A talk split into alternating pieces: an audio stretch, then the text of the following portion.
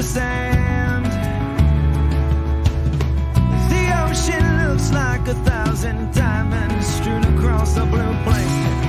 I lean against the wind, pretend that I am weightless, and in this moment I am happy, happy. I wish you were here. I wish you were here. I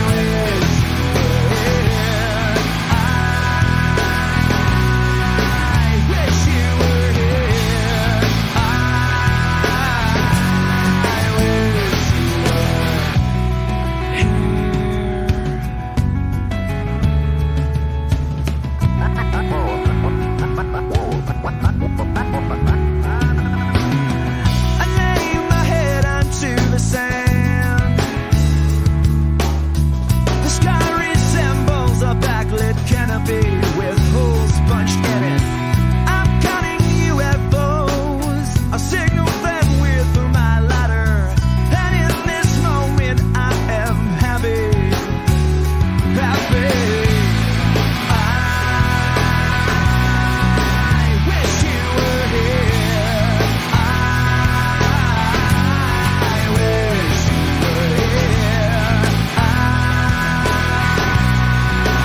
wish you were here. Wish you were The world's a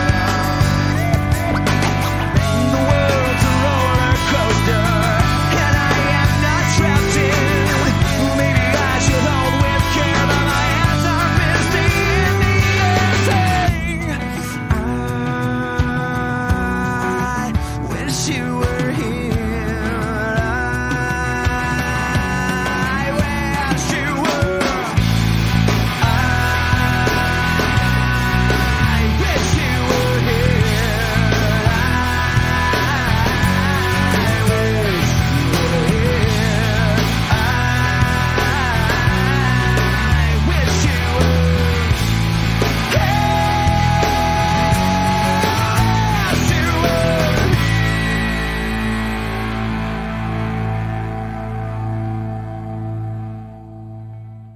Καλησπέρα σας. Είναι Κυριακή οκτώ Δεκεμβρίου, ε, λίγα λεπτά πριν τις δέκα και ακούτε το δέκατο έβδομο επεισόδιο του Red Point Guard, της εκπομπής που κάνουν ε, οι φίλοι οι οποίοι γράφουν στο, στη σελίδα Red Point Guard. Στο μικρόφωνο αυτή τη στιγμή είναι ο Νίκος ή αλλιώς Red Emerald και έχω μια εκλεκτή παρέα και απόψε, τα, μέρος της παρέας, της μεγάλης παρέας του Red Point Guard. Έχω τον Κάρολο. Έχω τον Αβάχο, έχω το, το Figure eight, το οποίος κάνει δεύτερη εμφάνιση και ελπίζουμε αυτή τη φορά να είναι έτσι πιο συνηθισμένο στα κόλπα μας, γιατί την πρώτη φορά μάλλον το ζορίσαμε. Έχουμε το Φίλμαν και έχουμε και το Μανώλο. Καλησπέρα, παιδιά, τι κάνετε? Ας μίλησε κάποιος, οποιοσδήποτε, να βεβαιωθώ ότι με ακούτε. Καλησπέρα, καλησπέρα.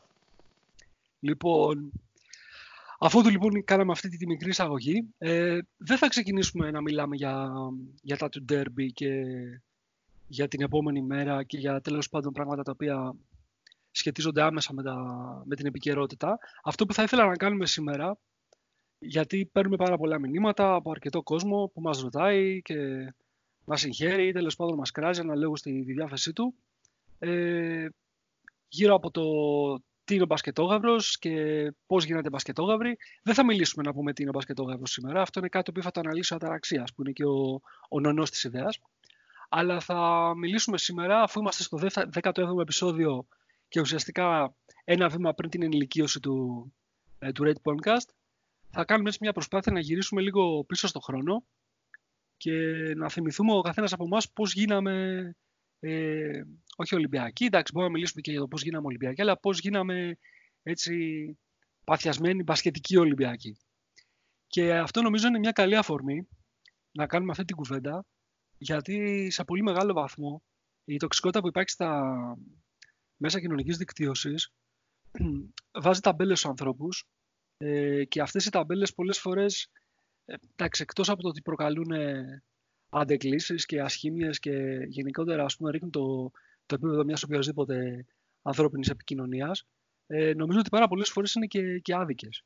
Δηλαδή το πόσο καθένας από εμάς κατέληξε να υποστηρίζει μια ομάδα, ε, άσχετα για τους λόγους που την υποστηρίζει με πάθος σήμερα, το πώς ξεκίνησε και κατέληξε να είναι ε, ουσιαστικά οπαδός μιας ομάδας, νομίζω ότι είναι αρκετά συγκυριακό και ότι περιέχει σε πολύ μεγάλο βαθμό επιρροές που απλά έτυχαν ε, τη χρονική περίοδο που ήταν ε, έτοιμος αυτός ο άνθρωπος να πάρει αυτή την απόφαση ή τέλος πάντων να πάρει μια επιρροή για να πάρει αυτή την απόφαση. Λοιπόν, οπότε θα ήθελα να ξεκινήσω από τον, ε, από τον Κάρολο, ο οποίος έτσι έχει και το, το χάρισμα σε σύγκριση με όλους τους υπόλοιπους της ατάκας και να είναι αυτός ο οποίος πολύ πιο εύκολα μπορεί να μπει στο, στο κλίμα της συζήτησης. Να προσπαθήσει και να θυμηθεί πώς έγινε ε, ο ίδιος ε, αυτό που έγινε σήμερα. Δηλαδή αυτός ο μπασκετόγαυρος που είναι μέρος της παρέας μας και που μας τρελαίνει με τα αστεία του και με τις, ε, ε, με τις ατάκες του κάθε φορά που μιλάμε μαζί του. Για πες μεγάλε, πώς τα κατάφερες εσύ? Καλησπέρα αρχικά σε όλους και στους ε, παρόντες, ε, την εκλεκτή παρέα όπως προσφώνησες και στους φίλους που θα μας ακούσουν. Κοίταξε να δεις, νομίζω ότι το ηλικιακό group που ανήκω, ε, εγώ είμαι του ογδόντα τρία, οπότε το ηλικιακό group αυτό ε, έχει το, έχει, είχε αποκτήσει το δέσιμο με το άθλημα στα απόνερα του ογδόντα επτά. Εντάξει, το ογδόντα επτά το θυμάμαι, να πω την αλήθεια, έτσι πολύ ε, ζωντανά. Ήμουν κάπως πιο μικρός τότε, αλλά εντάξει, οκ, okay, σαν Ολυμπιακός που ήμουνα, έζησα όλα, όλο το μεγαλείο των ενενήντα και έζησα και, όλη, και πολύ, πολύ, το έχω πολύ ζωντανό, ας πούμε, όλη αυτή τη στεναχώρια του ενενήντα τέσσερα, που νομίζω έτσι ότι αυτό το, το κολοσσούτε του, του χοντρού του Τόμψον, να πούμε, είναι ένα πράγμα που από τις χειρότερες, δεν ξέρω, από τις χειρότερες αθλητικές αναμνήσεις που έχω προσωπικά και νομίζω και οι υπόλοιποι θα... θα συμφωνήσετε πάνω κάτω σε αυτό. Ε, οπότε, εντάξει, όντας Ολυμπιακός και όντας ε, από κάποιο σημείο και μετά δεμένος με την ομάδα τη συγκεκριμένη που τα έχουμε ξαναπεί, εκείνη την περίοδο έφερε και τίτλους στον σύλλογο, το τμήμα αυτό, το ακολουθείς. Ε, από εκεί και πέρα δεν θέλει και πολύ νομίζω να δεθείς για τη συγκεκριμένη με τη συγκεκριμένη ομάδα. Έχει, έχει ιδιαιτερότητες ο, ο μπασκετόγαυρος, όπως έχουμε ξαναπεί και όπως έχουμε ξανααναλύσει. Να σου πω κάτι. Εντάξει, εγώ είμαι μεγαλύτερος από εσένα, είμαι το εβδομήντα έξι, οπότε εντάξει, έχουμε μια διαφορά. Αλλά δεν ήταν αυτό το, το γεγονός εκείνης της περίοδου, το, το Τελαβίβ, η Σαραγώσα, δύο μεγάλες ελληνικές ομάδες οι οποίες έχουν βγει έξω από τα σύνορα και πραγματικά σαρώνουν, ε, είναι τα κουμάντα στην Ευρώπη, δεν ήταν αυτό έτσι και μια έτσι λίγο περηφάνεια για ένα σπορ που μας είχε δώσει μέχρι εκείνη την, την περίοδο, δηλαδή από το ογδόντα επτά, μετα, παίρνουμε το, το χρυσό, μετά έχουμε το, το αργυρό στο Βελιγράδι, συνεχίζονται οι καλές εμφανίσεις της εθνικής ομάδας και μετά μπαίνουν και στο παιχνίδι και οι, οι δύο μεγάλοι της Αθήνας. Ε, δεν ήταν έτσι και λίγο περηφάνεια, ρε παιδί μου, ότι ξεχωρίζουμε ότι να, εδώ είμαστε καλοί. Δηλαδή δεν μπορούμε να πούμε ότι και λίγο πολύ καβαλήσαμε έτσι το, το κύμα της επιτυχίας εν ολίγης. Κοίταξε να δεις. Κοίταξε να δεις. Ε, στο γενικό διατάφτα σίγουρα θα έπαιξε και αυτό στον τρόπο που προμοταρίστηκε, ξέρεις, και όλο το άθλημα και όλες αυτές οι επιτυχίες. Αυτό τον, ε, αυτή την εθνική περηφάνεια, της εθνικής υπερηφάνειας μάλλον εκείνης, τα απόνερα, τα ζούμε ακόμα και τώρα, έτσι, δηλαδή το βλέπουμε ότι, έχει, ότι συνεχίζεται και έχει βασιστεί ολόκληρη σχολή δημοσιογραφική σε αυτό το πράγμα, το τότε. Ε, εγώ ρε παιδί μου, ήμουνα μικρός, λέω, ήμουνα πόσο, τώρα δέκα χρονών ήμουνα στο, στο Τελαβίβ, πέμπτη νομίζω πήγαινα, κάτι τέτοιο, οπότε δεν είχα ε, αυτή τη συνείδηση την εθνική, ότι τι ωραία παίζουμε και με τον Παναθηναϊκό, είναι δύο ελληνικές ομάδες, είναι... Ε, είμαστε κυρίαρχοι της Ευρώπης. Εντάξει, υπήρχε, όχι. Ήταν ε, για μένα τότε η αντιπαλότητα, η, η, ξέρεις, η, η τέζα, ο τεράστιος εχθρός, ρε παιδί μου, που πρέπει να τον κερδίσουμε γιατί είναι ο Παναθηναϊκός και είναι ο αιώνιος και, και, και, και, και. Οπότε σίγουρα το γεγονός ότι, όπως έχει πει και ο Μανώλο, τότε τους κερδίζαμε όπως να είναι, όπου να είναι, ε, με οποιαδήποτε τρόπο κτλ. Σε έφερε πολύ κοντά σε αυτή την ομάδα. Σε έδεσε με το τμήμα. Ναι. Κοίτα, ναι, έχεις δίκιο ρε εσύ. Απλά ξέρεις, νομίζω ότι το γεγονός ότι ήταν εκείνη την περίοδο είναι η πρώτη φορά που ο Έλληνας φιλαθλός ε, ίσως είναι η έτσι πρώτη στιγμή που νιώθει ότι έχει μια ικανότητα να διακριθεί, ας πούμε, εκτός των ελληνικών συνόρων. Γιατί αυτό το οποίο υπήρχε μέχρι εκείνη την περίοδο, μέχρι να εμφανιστούν οι δύο ελληνικές ομάδες, της Αφήνας κυρίως, ε, υπήρχε ο Άρης και ο ΠΑΟΚ, οι οποίοι στην ουσία μας μάθανε το παιχνίδι, δηλαδή ειδικά ο Άρης. Αλλά αυτό το πράγμα ότι έβγαινε μια ελληνική ομάδα εκτός συνόρων ε, και πήγαινε καλά και μάλιστα τα κατάφερνε και έφτανε τόσο κοντά στους τίτλους όπως έκανε ο Άρης με τα Final Four. Δε, δεν το λέω με την έννοια της εθνικής υπερηφάνειας, παιδί μου, αλλά ένιωφες ότι παρακολουθούσες κάτι στο οποίο έχει νόημα να αφιερώσεις τον χρόνο σου, γιατί είναι καλή. Δηλαδή δεν είναι ότι είναι ένα τυχερό αποτέλεσμα, έτσι, ας πούμε, μια... Μια, μια, μια, μια συγκυρία αποτελεσμάτων που σε, σε έφερε, ας πούμε, στην κορυφή. Δεν είναι μια ζαριά στο τάβλι, κατάλαβες τι λέω. Νομίζω ότι ήταν η πρώτη φορά που το νιώσαμε σαν γενιά αυτό το πράγμα. Ξέρεις τι, προφανώς υπήρχε, ρε παιδί μου, ένας, ε, κοίτα, ήτανε, υπήρχε μια συγκυρία. Τώρα, ποια ήταν η συγκυρία? Η συγκυρία ήταν ότι είχε συσσωρευτεί πολύ ατομικό ταλέντο εκείνη την περίοδο. Και συσσωρεύτηκε πολύ ατομικό ταλέντο ε, και λόγω προφανώς της φουρνιάς, ρε παιδί μου, του ογδόντα επτά. Και εντάξει, okay, συγκεκριμένα Γκάλι, σε Γιαννάκη, Φασούλα, σε ε, Φάνη, στο Ιαφάγκατε, ας πούμε. Ε, αλλά νομίζω ότι έπαιξε τεράστιο ρόλο και, το, και ο εμφύλιος στην Ιουγκοσλαβία. Γιατί αυτός ο εμφύλιος στην Ιουγκοσλαβία έφερε στην Ελλάδα, πέρα από πολλούς παίχτες, έφερε στην Ελλάδα και την τεχνογνωσία των Πλάβη. Έφερε στην Ελλάδα και τη σχολή αυτή, την οποία τη σχολή μετά τη βαφτίσαμε ελληνική σχολή. Τι είναι ελληνική σχολή? Αυτό το μπάσκετ είναι. Το ίδιο πράγμα. Ήτανε, ήταν στα πλαίσια. Έχεις καταρχάς εκατό τοις εκατό δίκιο. Ήταν όμως στα πλαίσια ενός περιβάλλοντος που μπορούσε να το υιοθετήσει αυτό το πράγμα. Γιατί ήταν στα πλαίσια εποχής Πασόκ, Λαμογιάς, κάνουμε Έλληνες τους πάντες, ή τέλος πάντων τους δίνουμε διαβατήρια, φέρνουμε προπονητές, ξεπλένουμε χρήμα. Παίζονταν πολλά τέτοια. Έτσι. Για, γι' αυτό θυμάστε. Σου λέω ότι είναι και, ήταν και θέμα συγκυριών. Ήταν βολικό, ήταν έτσι το. Ε, έτσι κατάσταση δομημένη, όπου όλο αυτό το πράγμα μπορούσε να ανθίσει. Ήταν πολύ, ευ... πολύ εύκολο. Είχε, ρε παιδί μου, τις βάσεις για να ανθίσει. Και κάτσανε δύο-τρία πράγματα μαζί. Πιθανόν, άμα δεν είχε γίνει τότε ο εμφύλιος στη Ιουγκοσλαβία, και άμα δεν έγιναν όλα αυτά που έγιναν, και άμα δεν είχαν φύγει όλοι αυτοί από εκεί, να μην βλέπαμε τίποτα εμείς. Ή να βλέπαμε ένα μικρότερο, αρκετά μικρότερο ποσοστό από αυτά που ζήσαμε στα ενενήντα. Γιατί δεν θα, είχαμε, δεν θα είχαν έρθει εδώ όλοι αυτοί οι παιχταράδες που ήρθαν τότε, που θυμόμαστε ότι τότε παίζανε δύο ξένοι. Έτσι. Για να βγάζαμε εμείς πεντάδα, και... γιατί τότε δεν υπήρχε το βαθύ το ρόστερ των δώδεκα, πέσαμε με επτά. Άμα όποια ομάδα είχε ενεργό rotation οκτώ ατόμων, νομίζω ήταν ψηλό εντός εισαγωγικών εξαίρεση. Ναι, για να κατεβαίναμε εμείς να παίζαμε τότε λοιπόν χωρίς Τάρλατς, χωρίς Τόμιτς. Χρυσές εποχές για το σκυντήλια πρέπει να ήταν αυτές. Τους έφερνε με ένα τενεκέ λάδι, με λίγη φέτα, με... με λίγες ελιές, εντάξει, ναι, τότε ήταν ευτυχία, πραγματικά ευτυχία. Αλλά πέρα, ε, νομίζω ότι εκεί, σε αυτά τα δύο-τρία, ε, αυτά τα δύο-τρία είναι οι, οι κύριοι λόγοι, αυτοί οι δύο-τρεις που εκτόξευσαν εκείνη τη δεκαετία το ελληνικό μπάσκετ. Και σου λέω τώρα, για να το συνδυάσω και με το κομμάτι του Ολυμπιακού, ε, εντάξει, έχει να κάνει, ναι, με το, ε, εκείνη την περίοδο πεινάγαμε από τίτλους.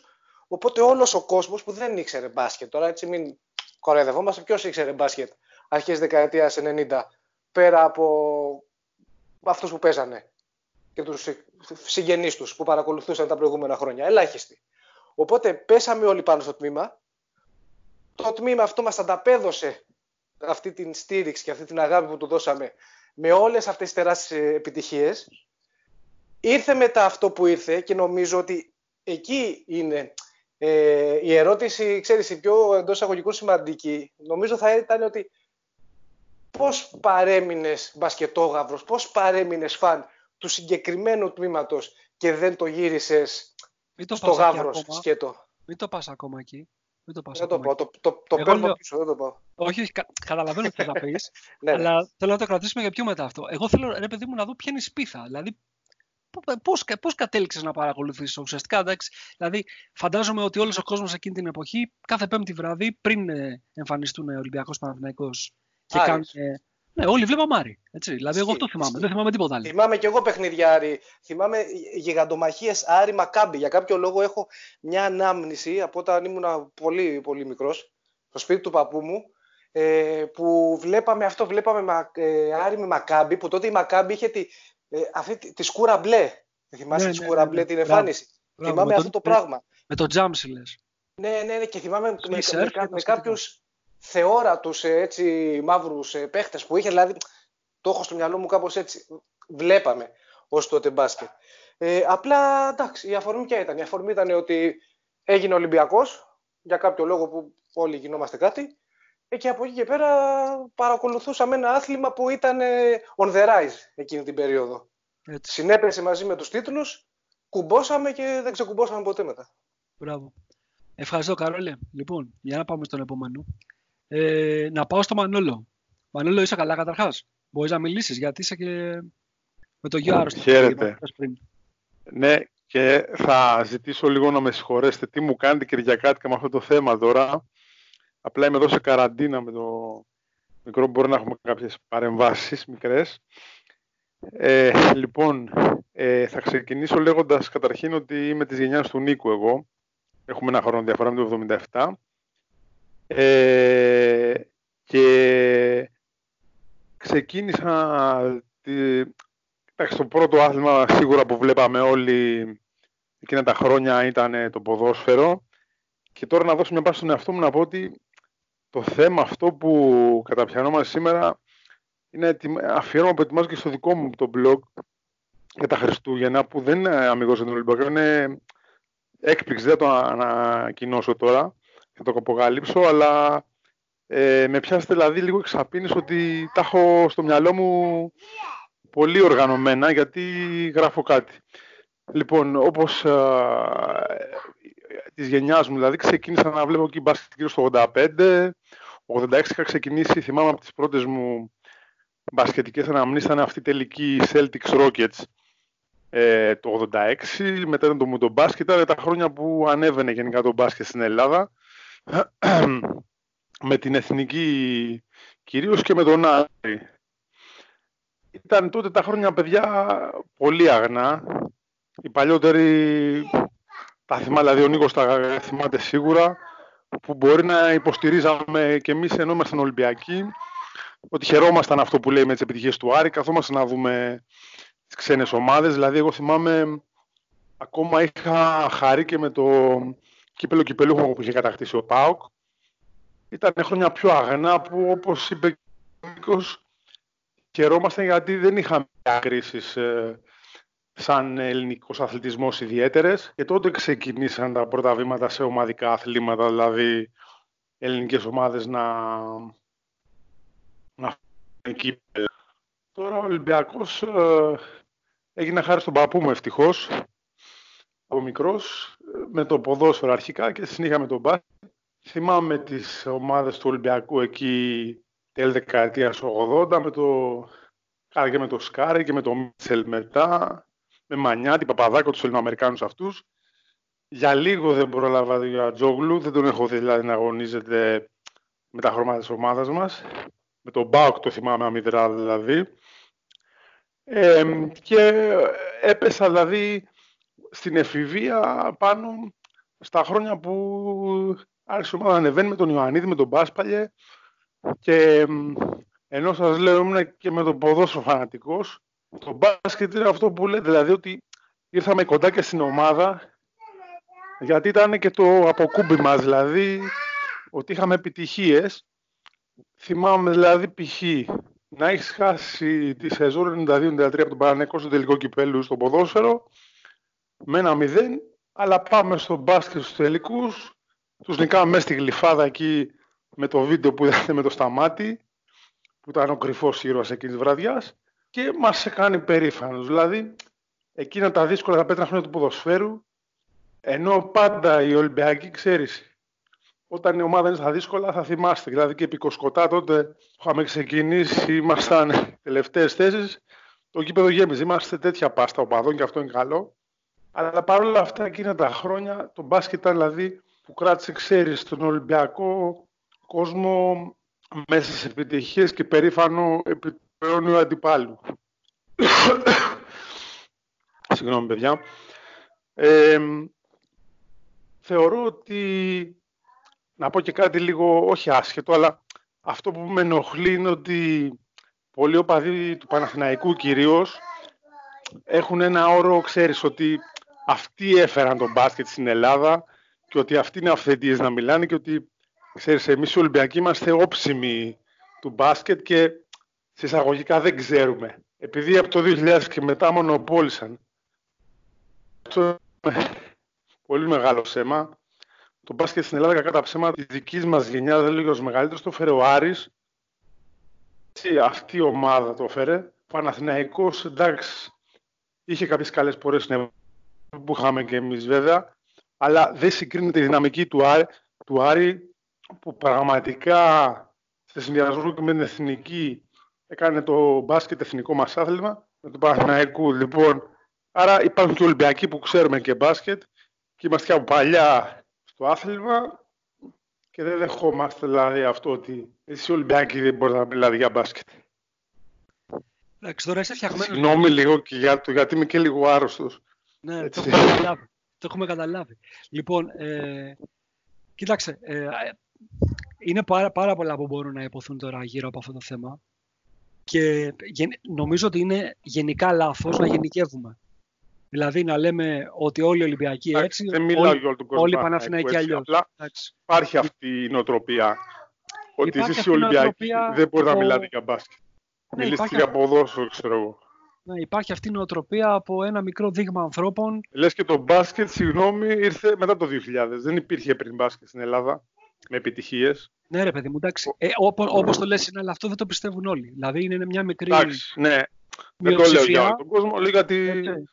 Η οποία επειδή έχει πολλές φορές το βήμα ή γιατί είναι συγκεντρωμένη σε συγκεκριμένα group, σε συγκεκριμένα social media, και αναπαραγάγει ο ένας τον άλλον, ας πούμε, αυτό το οποίο λέει κάποιος, μοιάζει να είναι τάση, αλλά δεν είναι ακριβώς έτσι. Άξι, νομίζω ότι η αλήθεια, η αλήθεια είναι κάπου στη μέση, έτσι, δηλαδή δεν είναι ούτε ο, ότι δεν ισχύει, ούτε ότι είναι εκατό τοις εκατό έτσι. Εγώ και τώρα τα βλέπω έτσι, σε έναν βαθμό και, ξέρεις, κάποιες φορές δεν έχω και πολλά μαλλιά, χάνω και τα όσα έχω. Είναι οι παρεμβάσεις, σας λέω, συγγνώμη παιδιά. Είναι οι παρεμβάσεις. Ο Άγγελος είναι αυτός. Όχι, όχι, ο μικρός είναι, γιατί είμαστε εδώ σε καραντίνα, σου λέμε, εμείς είμαστε οι ασθενείς και οι πόροι. Λοιπόν, ασθενείς, μπείτε σε mute, να μην κάνετε φασαρία και θα επανέλθουμε. Ευχαριστώ, Μανώλο. Εγώ ευχαριστώ. Θα επανέλθουμε στο Μανώλο, γιατί είμαστε και σιρούλα με τον Μανώλο, οπότε έχουμε, έχουμε κοινές έτσι εικόνες από εκείνη την εποχή. Να σκεφτώ τώρα μια στιγμή ποιος μπορεί να είναι ο άλλος, ο οποίος μπορεί να είναι κοντά σε εκείνη την περίοδο. Μόνο ο Μιχάλης μπορεί να είναι. Λοιπόν, Μιχάλη, για πες εσύ, πώς κατέληξες να, να γίνεις μπάσκετο γαύρος? Ναι, παιδιά, καταρχάς καλησπέρα σε όλους και σε αυτούς που μας ακούνε. Την ωραιότερη παρέμβαση την έκανε ο μικρός του Μανώλο, νομίζω. Το μπαμπά είναι η πιο γλυκιά λέξη που υπόθηκε σήμερα. Ε, εντάξει, Ολυμπιακός, δεν θυμάμαι και εγώ πώς κατέληξα να είμαι, αλλά σε ένα περιβάλλον που όλοι οι μπαμπάδες, τι, γιαγιάδες, μαμάδες, αδέλφια είναι Ολυμπιακοί, μάλλον λογικό να γίνει Ολυμπιακός. Τώρα το μπάσκετ, η πρώτη εικόνα που έχω εγώ από αγώνα μπάσκετ, παιδιά, είναι μια, ένας αγώνας με τον Παναθηναϊκό, ο οποίος πρέπει να αφορούσε το πρωτάθλημα ογδόντα τέσσερα ογδόντα πέντε ογδόντα πέντε ογδόντα έξι, δεν, δεν θυμάμαι καλά. Ε, ένα Σάββατο μεσημέρι πρέπει να ήταν αυτό το παιχνίδι, προς το τέλος του πρωταθλήματος, που ο νικητής, τότε δεν υπήρχε play-off και τέτοια πράγματα, θα ήταν ε, ο πρωταθλητής. Ο Άρης πρέπει να ήταν το μεγάλο φαβορί τότε, με τον Γιαννάκη, τον Γκάλι. Υπήρχαν αυτοί νομίζω στην ομάδα. Ο Γκάλι σίγουρα, δεν θυμάμαι για τον Γιαννάκη. Και είχε κερδίσει ο Παναθηναϊκός, που ήταν και λίγο έκπληξη, παρόλο που ο Παναθηναϊκός είχε πάρα πολύ καλή ομάδα. Ε...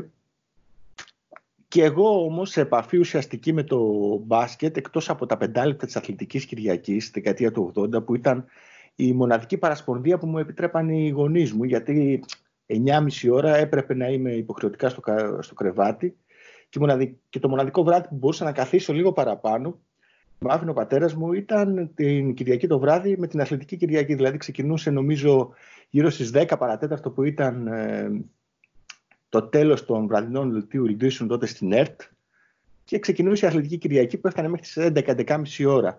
Μετά από τα στιγμιότυπα με τα γκολ της πρώτης εθνικής, τη δεύτερη εθνική, ξεκινούσαν και τα άλλα αθλήματα, ξεκινούσε και το μπάσκετ. Οπότε και εγώ για να, πώς να το πω, για να κάθομαι και λίγο παραπάνω ξύπνιος, ε, καθόμουν να δω και το μπάσκετ. Ε, μου κίνησε το ενδιαφέρον. Ήρθε βέβαια εκείνο το καλοκαίρι με την εθνική για τον Γκάλι, το Γιαννάκη και το Europe και το Final Countdown και όλα αυτά.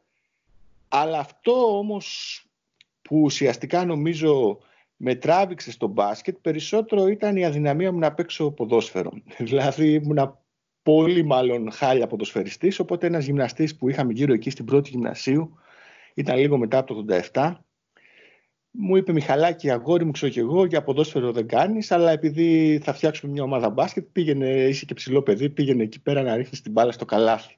Και σιγά σιγά έτσι ξεκίνησα, ας πούμε, να ασχολούμαι με τον μπάσκετ. Και ξέρεις, η αγάπη είναι χρόνος και σχέση και τριβή. Δηλαδή ε, αυτό με το οποίο ασχολείσαι, αυτό σιγά σιγά το αγαπάς. Και άρχισα να αγαπάω και τον μπάσκετ, και φυσικά όντας Ολυμπιακός ε, αγάπησα και την ομάδα. Έχω δει τον Ολυμπιακό, τώρα που σκεφτόμουν όσο μιλούσατε, ε, ξεκίνησα να παρακολουθώ Ολυμπιακό, δηλαδή όταν ο Ολυμπιακός βρισκόταν σε ανυπαρξία σχεδόν.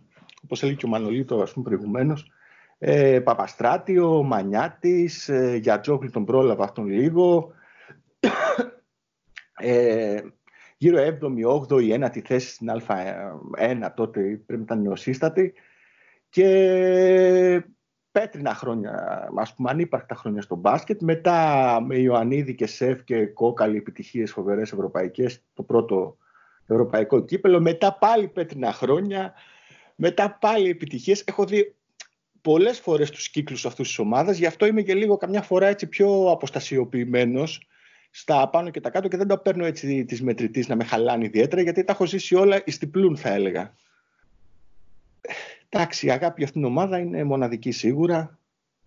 Κάθε φορά που παίζει, από το πρώτο λεπτό, από το πρώτο τζάμπολ, υπάρχει αυτή η ανατριχίλα. Είτε παίζουμε με, την... με το ΒΑΟ, είτε παίζουμε τελικό Ευρωλίγκας. Αυτή είναι η πραγματικότητα. Αυτά, αυτά είχα να πω. Μάλιστα. Λοιπόν, ξέρεις τι θέλω να σε ρωτήσω. Στο, την περίοδο εκείνη που, που αναφέρεσαι, την ευτυχία, και εμένα μου είχε εντυπωθεί έτσι σε πολλά σημεία της. Δεν υπήρχε στην περιραίουσα ατμόσφαιρα μια καλτήλα, ρε παιδί μου. Στα Για πάντα. Ποια περίοδο? Εκείνη την περίοδο που ουσιαστικά πρωτογνωρίσαμε τον μπάσκετ. Δηλαδή, εκείνη η εποχή που είναι αυτοί, αυτοί οι ήρωες, ας πούμε, της εθνικής ομάδας, που είναι τελώς αντισυμβατικοί.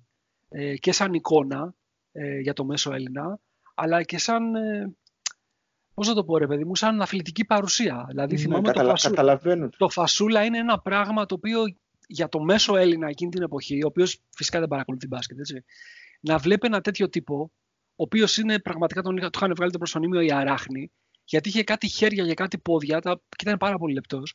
Και λέει, τι είναι αυτό τώρα, δηλαδή υπάρχει αυτό το πράγμα. Τι... Ναι. Ποιοι είναι αυτοί οι τύποι, ας πούμε. Δηλαδή είχαν και... έτσι και ένα εξωπραγματικό, ας πούμε, look όλοι αυτοί. Κυκλοφορούσε εξής τότε το ανέκδοτο, ας πούμε, στη Θεσσαλονίκη, ότι καθόταν ο Φασούλας στο πίσω κάθισμα του, τον πιάνηκε όταν οδηγούσε και έβγαζε το τσιγάρο και το έσβηνε στο, στο δρόμο, απευθείας από το παράθυρο. Μίνι Κούπερ ήταν, Μίνι Κούπερ ήταν, Μιχάλη. Σωστά, σωστά. Λοιπόν, ξέρεις τι, όχι. Λοιπόν, δεν υπήρχε καλτήλα στα δικά μου μάτια, γιατί ήταν τα μάτια ενός παιδιού πάνω απ' όλα, έτσι, και ήταν ήρωες, τώρα, σούπερ ήρωες. Τώρα, αυτή τη, αυτή τη στιγμή, τώρα που το βλέπεις προς τα πίσω, ας πούμε, ότι έκανες μια επιλογή ε, για, να, για να υποστηρίξεις μια ομάδα και ένα άφλημα ε, λόγω συγκυριών, όπως όλοι μας, φαντάζομαι, yeah. Αλλά δεν ήταν, ας πούμε, τώρα έτσι όπως το βλέπεις, ότι ήταν και λίγο έτσι, μια περίεργη επιλογή. Ήταν μια πραγματικά ε, περίεργη επιλογή, δεν ήταν. Εντάξει, τα ογδόντα γενικά είχαν, ας πούμε, ένα χρώμα ιδιαίτερο, αλλά ξαναλέω, ήταν ήρωες αυτοί για μας τότε στα παιδιά, και αυτό δεν είχε αλλάξει ακόμα και τώρα μετά από τόσα χρόνια. Με ποια έννοια? Ότι όταν υπήρχε ένα άλλο κλίμα, βρε παιδί μου. Όπως πανηγυρίσαμε με τον Άρη, πανηγυρίσαμε με τον ε, ΠΑΟΚ, ακόμα και η πορεία του Παναθηναϊκού στην Ευρώπη, ε, μέχρι ένα σημείο, μέχρι ξέρεις, να ξεκινήσουν οι μεγάλες κόντες στη δεκαετία του ενενήντα, ήταν ένα αδιάφορο θέμα. Δεν ασχολιόμασταν πούμε, να στεναχωρηθούμε ή να τσακωθούμε με έναν ε, συμμαθητή μας που ήταν Παναθηναϊκός για τον μπάσκετ. Από αυτή την έννοια λοιπόν, όχι μόνο δεν είχε καλτήλα αυτή η εποχή, έχει κάτι για μένα πούμε, που το νοσταλγώ πάρα πολύ. Το νοσταλγώ αυτό το πράγμα. Ναι, ναι, το νοσταλγώ. Δηλαδή ήταν το μπάσκετ κάτι πάνω από, από τις ομάδες. Ήταν ανώτερο. Το παιχνίδι το ίδιο δηλαδή ήταν επειδή τότε η ελληνική κοινωνία το είχε μάθει ε, και ήταν καινούριο φανελάκι μου και πού να σε κρεμάσω που λέμε δεν είχε μπει αυτό το παδικό, έτσι το τοξικό. Ήταν πάντως το παιχνίδι το ίδιο. Ήταν πάνω από τις ομάδες, πάνω από τα χρώματα. Με αυτή την έννοια δηλαδή και οι ήρωες τότε που ήταν έτσι οι συνθετικοί παράγοντες αυτού του παιχνιδιού ε, είναι ψηλά στη συνείδησή μου. Ε, δεν, μπορώ, δεν μπορώ να πω να χρησιμοποιήσω δηλαδή, τον όρο καλτήλα, μάλλον όχι. Ναι. Οκ, okay, Μιχάλη, θα επανέλθω. Πάμε τώρα στους πιο πιτσιρικάδες ε, της παρέας. Ας ξεκινήσω με τον, ε, με τον Πάνο, τον Ναβάχο. Πάνο, για πες εσύ ρε. Πώς ε, κατέληξες να γίνεις ε, μπασκετογαυρός? Έχεις ε, ιδιαίτερη ιστορία εσύ, από ό,τι θυμάμαι που μας έλεγες και πριν ξεκινήσουμε. Καταρχήν. Α, η, η, πε... η, Κιάρα, η Κιάρα ήδη συμφώνησε. Λέει, θα την άξω τα αυτιά ναι, μου ναι, να ναι, ακούσω καλά. Ναι, ναι, ναι, ναι. Ξύπνησε το κορίτσι για να ακούσει εδώ τι λέει ο μπαμπάς. Ε, καταρχήν είμαι ο μικρότερος. Είναι συγκλονιστικό αυτό. Ότι είμαι ο μικρότερος αυτό το group. Ε, η ιστορία μου είναι περίεργη. Καταρχήν έγινα Ολυμπιακός σε μια πολύ σκοτεινή περίοδο. Ε, και όλα τα οφείλω στη γιαγιά μου τη Ματίνα, η οποία ήταν ε, το παρατσούκλι της, γιατί στις πέτσε έχουμε όλοι ένα παρατσούκλι. Τη φώναζαν αρχίδο. Sorry κιόλας, αλλά έτσι τη φώναζαν. Ε, η Αγία ήταν άρρωστη Ολυμπιακός. Άρρωστη όμως, σε σημείο τσουκαλάς, όχι χωρίς καμία υπερβολή. Sorry λίγο, η Κιάρα παραξύπνησε. Ε, και παρότι ο πατέρας μου ή το βάζελος άρρωστος επίσης και με έπαιζε σκληρή άμυνα, Ε, η γιαγιά, επειδή είχαμε και μια ιδιαίτερη σχέση, με έπεισε να γίνω Ολυμπιακός σε σκοτεινά χρόνια του Καραταΐδη, του Βαΐτσι, του Μπλαχίν και όλων αυτών. Έτρωγα καζούρα από τους πάντες και τα πάντα. Και εκεί έρχεται το δεύτερο κομβικό σημείο της ιστορίας. Ο πατέρας μου ήταν μεγάλος λάτρης του μπάσκετ και γνώστης του μπάσκετ. Όπου άρχισε να με μοιεί στην ε, μπασκετική ιστορία των Βαλκανίων. Και δώσ' του κασέτες με ντράζεν, και δώσ' του κασέτες με κυκοπλάστικα, και δώσ' του τα παιδιά του πολέμου της Παρτιζάν, και τι μπασκετάρα παίζουν αυτοί, και να οι Σέρβοι, και από εδώ οι Σέρβοι, και να οι Κροάτες, και ο Άρης, και ο Γιαννάκης, και ο Γκάλης, και εκεί κάπου κουμπώνει και έρχεται και η μεγάλη ομάδα του Ολυμπιακού της δεκαετίας του ενενήντα και την πλήρωσε. Αγάπησα εγώ τον μπάσκετ περισσότερο για τον ίδιο λόγο που το αγάπησε και ο Μιχάλης, γιατί ήμουν πολύ κακός στο ποδόσφαιρο. Κακός, εντάξει. Δεν είχα άνεση. Με, το, με την μπάλα, με τη σπυριάρα ήμουν λίγο πιο άνετος. Ίσως γιατί δεν παίζανε και πολύ και νόμιζα ότι ήμουν πιο άνετος. Ε, οπότε άρχισα να το αγαπάω πολύ το άθλημα και την ομάδα εννοείται. Βασικά ήταν το αποκούμπι, όπως είπε ο Κάρολος, σε ένα μικρό παιδί ούτε δέκα χρονών. Το να τρώει καζούρα για τα πάντα, να έχει κλάψει για το Τελαβίβ, όπου έχω, νομίζω ήταν τρίτη, πέμπτη τα παιχνίδια και συζήταγα με τον συγχωρημένο τον πατέρα μου και μου έλεγε έλα ρε θα το πάρετε, δε, φαβορί είστε. Και ήταν κάτι πολύ σοκαριστικό για μένα, έχοντας ακούσει ότι ο Άρης έχει πάει με τόσους παιχταράδες τόσες φορές, δεν το έχει πάρει ποτέ και λέω θα πάμε εμείς η τριλάρα και θα το πάρουμε. Πω. Είχα αρρωστήσει και περίμενα να κάνω και καζούρα στο σχολείο, δεν πήγα σχολείο μετά από εκείνη την πέμπτη, δεν πήγα. Δεν πήγα γιατί έκλαιγα όλο το βράδυ. Είναι τραυματική η εμπειρία, αλλά και δεν σταμάτησα ποτέ να ασχολούμαι με τον Ολυμπιακό. Με τον μπασκετικό Ολυμπιακό ποτέ. Ακόμα και το στο σκοτάδι της ύστερης ε, κοκαλικής εποχής δεν σταμάτησα να ασχολούμαι. Ωραία τα αυτά. Αυτά. Μαζί κλαίγαμε εκείνο το βράδυ. Δεν ξέρω πώς είναι. Ε... Εκείνο το βράδυ κλαίγαμε μαζί. Λοιπόν, τέλος πάντων, δεν έχει σημασία αυτό. Εγώ θέλω να σε ρωτήσω κάτι για την ψυχοσύνθεση. Της, να κάνω μια παρένθεση. πρέπει να κάνουμε μια συζήτηση ψυχαναλυτική για εκείνο το βράδυ στο Τελαβίβ κάποια στιγμή. Αυτό δηλαδή πρέπει να είναι... Μαζί, μαζίρευε το λέγαμε, ότι κάναμε είκοσι χρόνια να ξαναδούμε το παιχνίδι, εσύ και εγώ. Ναι, ναι, ναι. Εγώ ειλικρινά το λέω, παιδιά, έκανα είκοσι χρόνια να ξαναδούμε το παιχνίδι. είκοσι ε, δεν το έχω δει ακόμα, δεν το έχω δει. Παι, δεν το έχεις δει ακόμα. Όχι, δεν, δεν το έχω δει ακόμα. Ε, sorry, ούτε εγώ το έχω ξαναδεί, ε. Δεν θέλω να το δω αυτό το πράγμα. Εντάξει, έκανα είκοσι χρόνια να το δω. Λοιπόν, αλλά το είδα και κατάλαβα γιατί χάσαμε. Αλλά δεν τις παρούσε, θα το πούμε άλλη ώρα. Λοιπόν, ναι, Μιχάλη, οκ, okay, είναι καλή ιδέα. Μπορούμε να κάνουμε ένα podcast και να μιλήσουμε για τη, για τη βραδιά εκείνη, τη φοβερή. Αλλά θέλω να γυρίσω στον Νάβα. Νάβα, εγώ θέλω να σε ρωτήσω κάτι. Ρε παιδί μου, η αίσθηση εκείνης της εποχής που γίνεσαι Ολυμπιακός, ε, όχι Ολυμπιακός, Ολυμπιακός είσαι, που γίνεσαι μπασκετικός Ολυμπιακός, δεν είναι ρε παιδί μου ότι, κοίτα να δεις, είμαστε της Φάπας στο ποδόσφαιρο, γιατί ήταν τα πέτρινα χρόνια, τα ποδοσφαιρικά, αλλά όχι ότι είμαστε της Φάπας στο ποδόσφαιρο μόνο εντός Ελλάδος. Δηλαδή, ο Ολυμπιακός κάνει και κάτι εμφανίσεις στην Ευρώπη, κάνει κάτι πυροτεχνήματα, αποδόσεις, αλλά είναι. Γκολ του Βαΐτσι. Και δεν, τώρα το έχω πανηγυρίσει με φαρικίτιδα, όπως ναι, είναι τώρα τα. Με τη Μονακό, μάλιστα. Η γη των παιδιών το έχω πανηγυρίσει μικρός, ε, άρρωστα, άρρωστα, άρρωστα. Ναι, αλλά θέλω να πω ότι αυτά είναι πυροτεχνήματα. Δεν νιώθεις ότι είσαι καλύτερος. Δηλαδή, όταν κέρδισες εκείνη τη Μονακό, απέκλεισε εκείνη τη Μονακό του, του Κλίνσμαν, του Λουίς Ενρίκε και δεν θυμάμαι ποιον άλλο τώρα, γιατί έχω αρχίσει και μεγαλώνω, ας πούμε.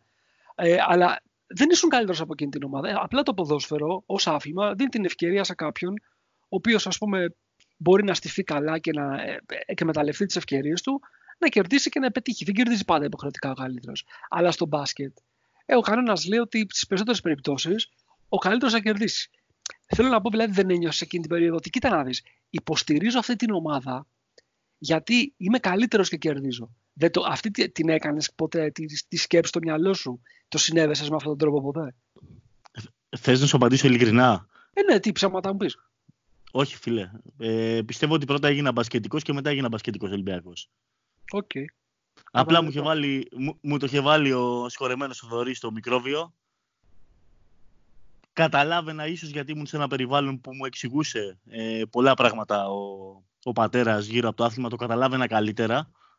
Δηλαδή δεν ήταν μία απλή παρακολούθηση ενός αγώνα. Τότε στον Αντένα θυμάμαι, είχε τα δικαιώματα τηλεοπτικά μια περίοδο, ότι καθόμασταν και βλέπαμε οποιοδήποτε μάτς, οποιοδήποτε μάτς ε, και καθόταν ο άλλος και μου εξηγούσε και τώρα γίνεται αυτό, αυτό και αυτό. Όχι ότι τα καταλάβαινα όλα, αλλά προσπαθούσε να με μοιήσει στο άθλημα. Στο ποδόσφαιρο δεν θυμάμαι να μου το έχει κάνει αυτό. Που βλέπαμε και πολύ ποδόσφαιρο παρέα, αλλά... δεν μου το έχει κάνει. Το, με το μπάσκετ είχε και ο άνθρωπος αρρώστια και, και μου τη μετέφερε. Απλά κούμπωσε να έχουμε την ομαδάρα τότε. Και βασικά ε. μου, είχε, μου είχε περάσει πάρα πολύ, για να το συνδέσω με αυτό που λες, το ευρωπαϊκό, μου είχε περάσει πάρα πολύ την αγάπη για το Final Four. Πάρα πολύ. Δηλαδή ε, με έχει βάλει και έχω δει σε κασέτες Final Four και τα, και τα τρία του Άρη. Τα, τις γιουκοπλάστικα δεν το συζητάω. Ήτανε, από εκεί ξεκινάμε. Από εκεί ξεκινάμε. Και θυμάμαι, έχω μνήμες και από το Final Four του ενενήντα τρία στο ΣΕΦ με τον ΠΑΟΚ και yeah. τη στεναχώρια που είχαμε όλοι οικογενειακώς. Είχαν δηλαδή αυτοί που το έχασαν τα ΠΑΟΚια. Μεγάλη στεναχώρια. Και εγώ Μεγάλη στεναχώρια. Και εγώ είχα στεναχωρηθεί. Βέβαια, στην Πενετών νομίζω, νομίζω τότε ήταν και Κούκοτς, αν δεν κάνω λάθος. Ε. Ναι, ναι, ήταν και Κούκοτς. Ήταν και Κούκοτς. Ο, ε, Κούκοτς και, και θυμάμαι, παιδιά... Ξαναπες το Μανώλο, γιατί δεν ακούστηκε καλά. Συγγνώμη, απλά ήθελα να κάνω μια διακοπή μετά, να πω κάτι, γιατί με συγκίνησε ο Νάβα. Ήταν ο Κούκοτς, ο Πίτης, ο Τέρι Τίγκλ, ένα πολύ καλός Αμερικάνος που είχε και περάσει για τους Lakers. Και θυμάστε και το τελευταίο καλάθι του Ραγκάτς που... ουσιαστικά καταδίκασε τον ΠΑΟΚ. Απλά μετά θέλω μια μικρή παρέμβαση από τον Άβα, γιατί με συγκίνησε με κάποια πράγματα που να, να προσθέσω. Α, θα, θα τον έχεις το λέω. Νάβα, ολοκλήρωσε και να δώσουμε πάσα στο Μανώλη. Παιδιά, θα σας πω κάτι ε, απίστευτο που μου έχει γίνει το Final Four. Ε, έχω εικόνα, ε, μόνο εικόνα όμως, το buzzer beater του, του, του Σάλε στην Κωνσταντινούπολη, όπου έχει σηκωθεί ο πατέρας μου δύο μέτρα πάνω από τη γη. Γιατί ήταν ναι, άρρωστος. Ήταν, ήταν, ήταν απίστευτο αυτό που είχε γίνει σε αυτό το μάτς. Βέβαια είχε πολύ κακή εικόνα, δεν ξέρω αν το θυμάσαι. Ε, η μετάδοση είχε πολύ κακή, ήταν πολύ κακή η εικόνα στη μετάδοση. Δηλαδή το βλέπαμε σπαστά, ας πούμε. Ε, ε, ε, εγώ θυμάμαι τον πατέρα μου να έχει. Γιατί ήταν τρομερός και να μου λέει τα παιδιά του πολέμου που έχουν δώσει όλα τα παιχνίδια εκτός και ομαδάρα και τέτοια. Όλα αυτά, όλα αυτά. Ένα χρόνο άκουγα για αυτούς. Και έχει φτάσει στο, έχει φτάσει στο τελικό και το, και το βλέπω και θυμάμαι το, να το πανηγυρίζει. Και μου λέει τότε ο τύπος, αυτός μου λέει ο προπονητής ο Ομπράντοβιτς, επειδή τον διάλεξε, μου λέει ο άλλος που κατεβαίνει και του μιλάει, λέει στην εξέδρα. Του λέω ποιος είναι ο άλλος, ο Ιφκοβιτς. Καταλάβεις, αυτός μου λέει θα είναι ο μεγαλύτερος προπονητής που, έχ, που έχουν βγει άλλοι ποτέ το ευρωπαϊκό μπάσκετ. Λέω, τέλος πάντων, προβλήματα που είχε τότε ο άνθρωπος. Εντάξει, το, βλέπω, το, το βλέπα αλλιώς, το βλέπα αλλιώς, ναι, το, το αντικείμενο. Απλά του έκατσε η κέντα και ήμουνα που ήμουνα τσουχαλάς λόγω της γιαγιάς. Έκατσε και καλή ομάδα του, ε, του Κόκαλη τότε και οι φάπες που τους ρίχναμε παντού. Συγκλονιστικές φάπες, έτσι. Συγκλονιστικές. Δηλαδή ήμουνα περήφανος. Ε, δεν με νοιάζει τίποτα. Αντί να τους κερδίζαμε στο μπάσκετ, δεν με νοιάζει τίποτα άλλο. Ας τρώγαμε και πέντε γκολ στο ποδόσφαιρο. Αν τους κερδίζαμε στο μπάσκετ, εγώ ήμουνα ετός. Δεν μου μίλαγε κανένα σχολείο. Οκ. Okay. Για πάμε λίγο στο Μανώλη. Μανώλη, για πέστε για τα συγκινητικά του, του Ναβά, τι θέλεις να προσθέσεις. Από τα παιδιά που είναι στη σειρά να μιλήσουν. Αλλά ήθελα να πω ότι ο Ναβά ήταν τυχερός που είχε έστω και παναθηναϊκό πατέρα που ασχολείται, γιατί ο δικός μου πατέρας δεν ασχολείται καθόλου. Ότι δηλαδή σε αυτήν την ηλικία έμαθα το μάθαινα μόνος μου το σχολείο από πέρυσι δεκαεφτά. Και τώρα κάνω το ακριβώς αντίθετο, εντάξει, με το μεγάλο μου που είναι σε ηλικία που αρχίζει και καταλαβαίνει. Δηλαδή να βλέπεις μαζί μου αγώνες, τον έχω πάρει και στο γήπεδο και το άρεσε και το και το μπάσκετ. Και πραγματικά είναι πολύ ωραίο, ξέρεις, αυτή η σχέση πατέρα με γιο, να αρέσει και το γιο δηλαδή το άθλημα και να το συζητάει. Δηλαδή αυτό που έλεγε ο Νάβο ότι του έδειχνε, του εξηγούσε, ήταν πραγματικά πολύ καλό και να είναι καλά. Δηλαδή ο πατέρας του Μπουκαβές και έτσι τώρα θα είναι περίπου για σένα έστω και που είσαι και Ολυμπιακός. Πραγματικά. Βέβαια, εντάξει, και εγώ τώρα με τον γιο μου, το μεγάλο που αυτά, ελπίζω, τον βλέπω, είναι ήδη φανατικός Ολυμπιακός, οπότε δεν πιστεύω να, να ξοκύλει αργότερα με κακές παρέες. Εντάξει, όλα αυτά είναι σχετικά. Εντάξει, τίποτα, αυτό ήθελα να πω. Αυτά είναι σχετικά. Εγώ ε, θα, θέλω να ακούσω και το Πάνο, να κάνει το, τη, το, τη, τη δικιά του έτσι, αναδρομή στο πώς έγινε μπασκετογραφός και μετά θα σας πω τη δικιά μου ιστορία για να καταλήξω σε αυτό που θέλω να καταλήξω και να πάμε στο επόμενο μας ε, θεματάκι για σήμερα. Λοιπόν, Μάνο, για πες, εσύ πώς έγινες, ρε φίλε, μπασκετογραφός? Κοίτα, και εγώ γεννημένος ε, τη χρυσή δεκαετία του, του ογδόντα, ε, Πασόκ και Αντρέα, ε, ε, έζησα τα χρόνια του Δημοτικού τη χρυσή δεκαετία του ενενήντα, ε, ήμουν αρκετά μικρός όταν ε, ξεκίνησα να αντιλαμβάνομαι, να προσπαθώ δηλαδή να αποκτήσω σιγά σιγά μπασκετική συνείδηση. Αρχικά από το, από το προαύλιο του σχολείου, είχαμε πει και την άλλη φορά ότι το καλό που έφερε το ογδόντα εννιά είναι ότι σε κάθε προαύλιο δημοτικού μετά τοποθετήθηκαν μπασκέτες. Ε, οπότε και εγώ στα διαλύματα του σχολείου, ε, σαν μικρότερος βέβαια σε τάξη, ε, επειδή πάντα οι μεγαλύτερες τάξεις έπαιζαν συνήθως ποδόσφαιρο, στο προαύλιο προσπαθούσα να διεκδικήσω και εγώ λίγα τετραγωνικά στο προαύλιο και συνήθως ο χώρος ο οποίος υπερίσευε ήταν μία από τις δύο μπασκέτες του προαυλίου, οπότε πρώτα κατέληξε μπάλα μπάσκετ στα χέρια μου και μεταγενέστερα μπάλα ποδοσφαίρου.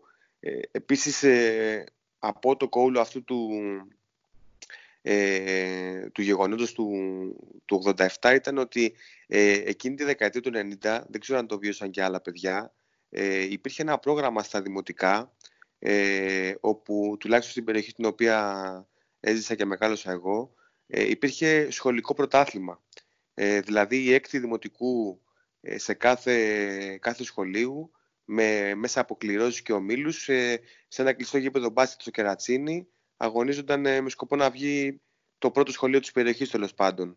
Ε, και ήταν ένα πρόγραμμα το οποίο ξεκινούσε από την τρίτη δημοτικού, θυμάμαι, και είχα τη χαρά να ενταχθώ στην ομάδα του σχολείου. Ξεκινούσαμε από την τρίτη δημοτικού να μαθαίνουμε τα βασικά. Στο δικό μου σχολείο συγκεκριμένα, μάλιστα, προπονήτρια γυμνάστρια ήταν η γυναίκα, οπότε τα βασικά του αθλήματος τα μάθαμε από γυναίκα. Ε, ξεκινούσα από την τρίτη δημοτικού όλη αυτή η ιστορία.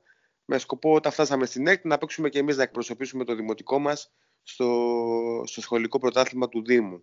Ε, οπότε αρχικά μπορώ να πω ότι Αυτό καθόρισε την μπασκετική μου συνείδηση και αγάπησε περισσότερο το άθλημα πρωτίστως, γιατί κατά τα άλλα και εγώ μεγάλωσα σε ένα σπίτι με ένα πατέρα ε, μπασκετικά αναλφάβητο, ε, όπως και οι περισσότεροι Έλληνες εκείνης της εποχής.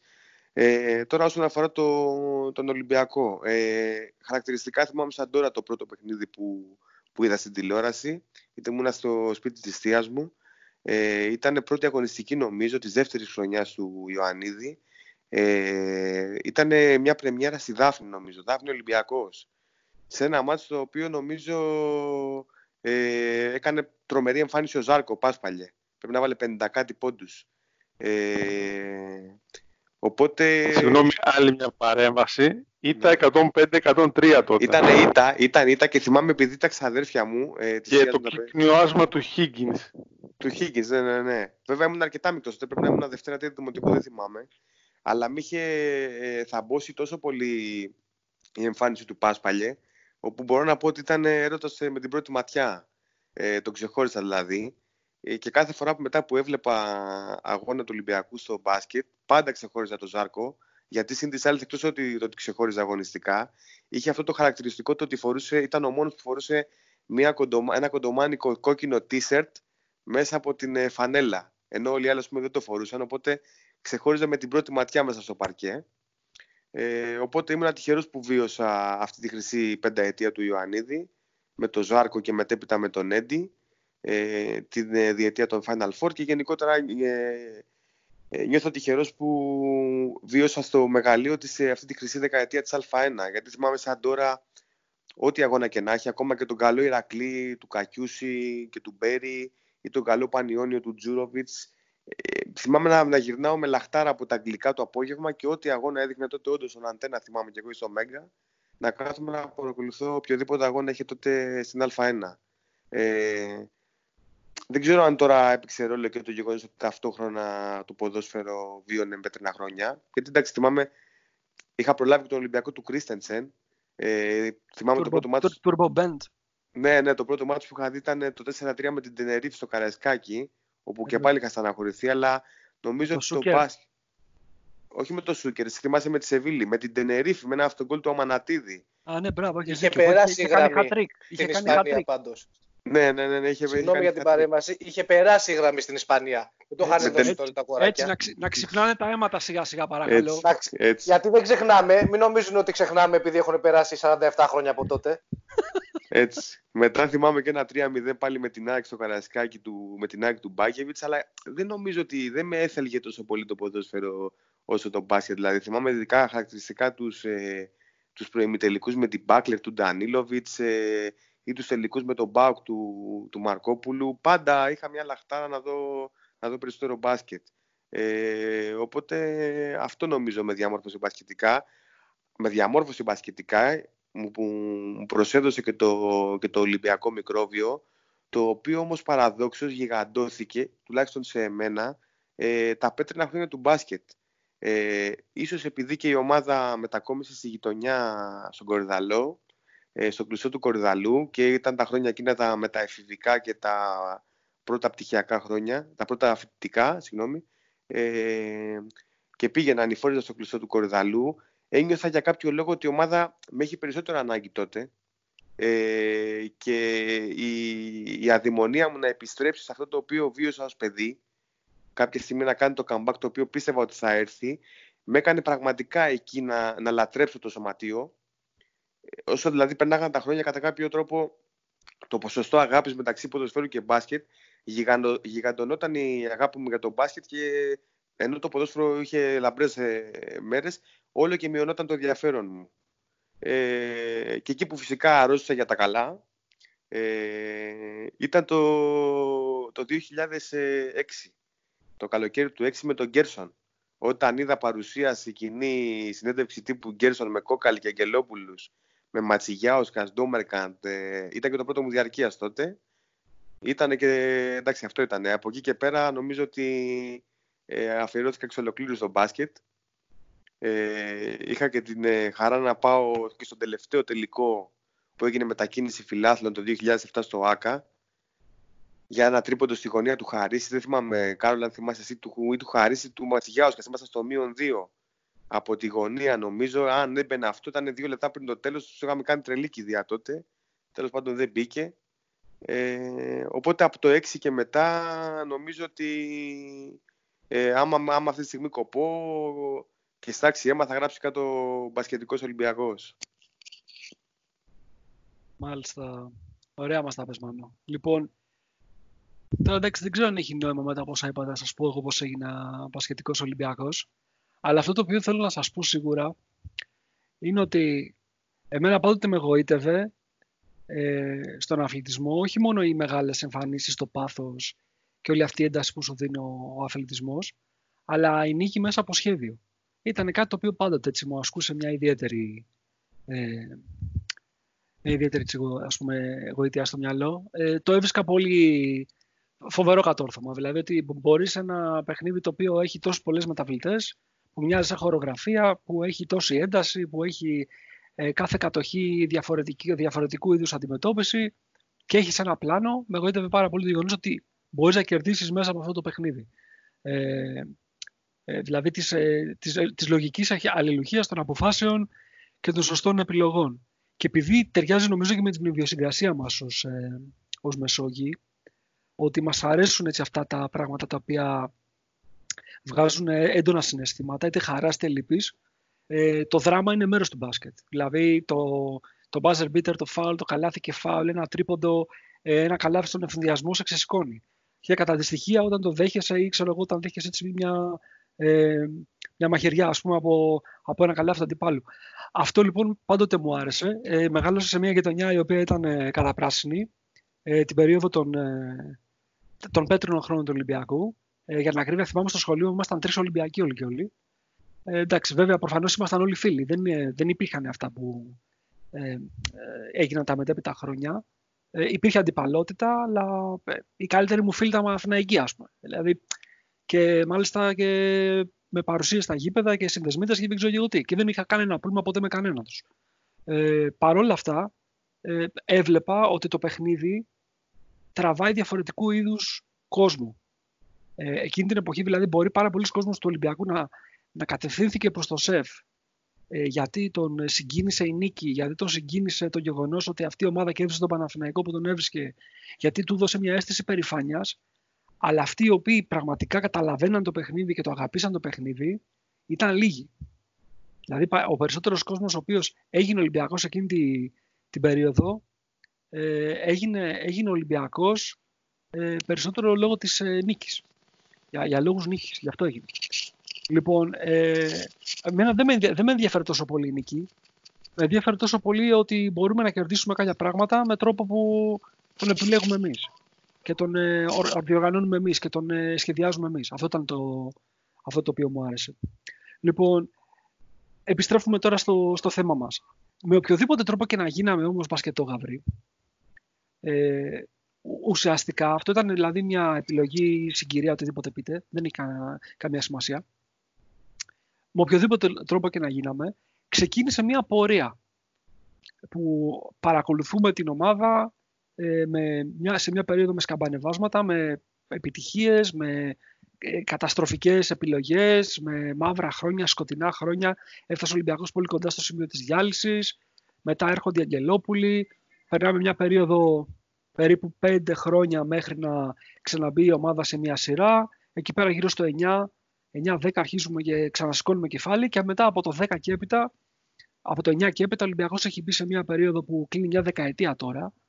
Ε, μια δεκαετία που είναι με βάση τα αποτελέσματα στην Ευρώπη η χρυσή δεκαετία της ομάδας. Λοιπόν, εμείς λοιπόν γίναμε μπασκετόγαυροι στο παρελθόν, αλλά μέσα στη διάρκεια του χρόνου προσθέθηκαν και άλλοι άνθρωποι που υποστηρίζουν τον μπασκετικό Ολυμπιακό. Αυτοί που μας διαβάζουν, διαβάζουν τη σελίδα μας, αυτοί οι οποίοι μας στέλνουν σχόλια στα social media και ούτω καθεξής.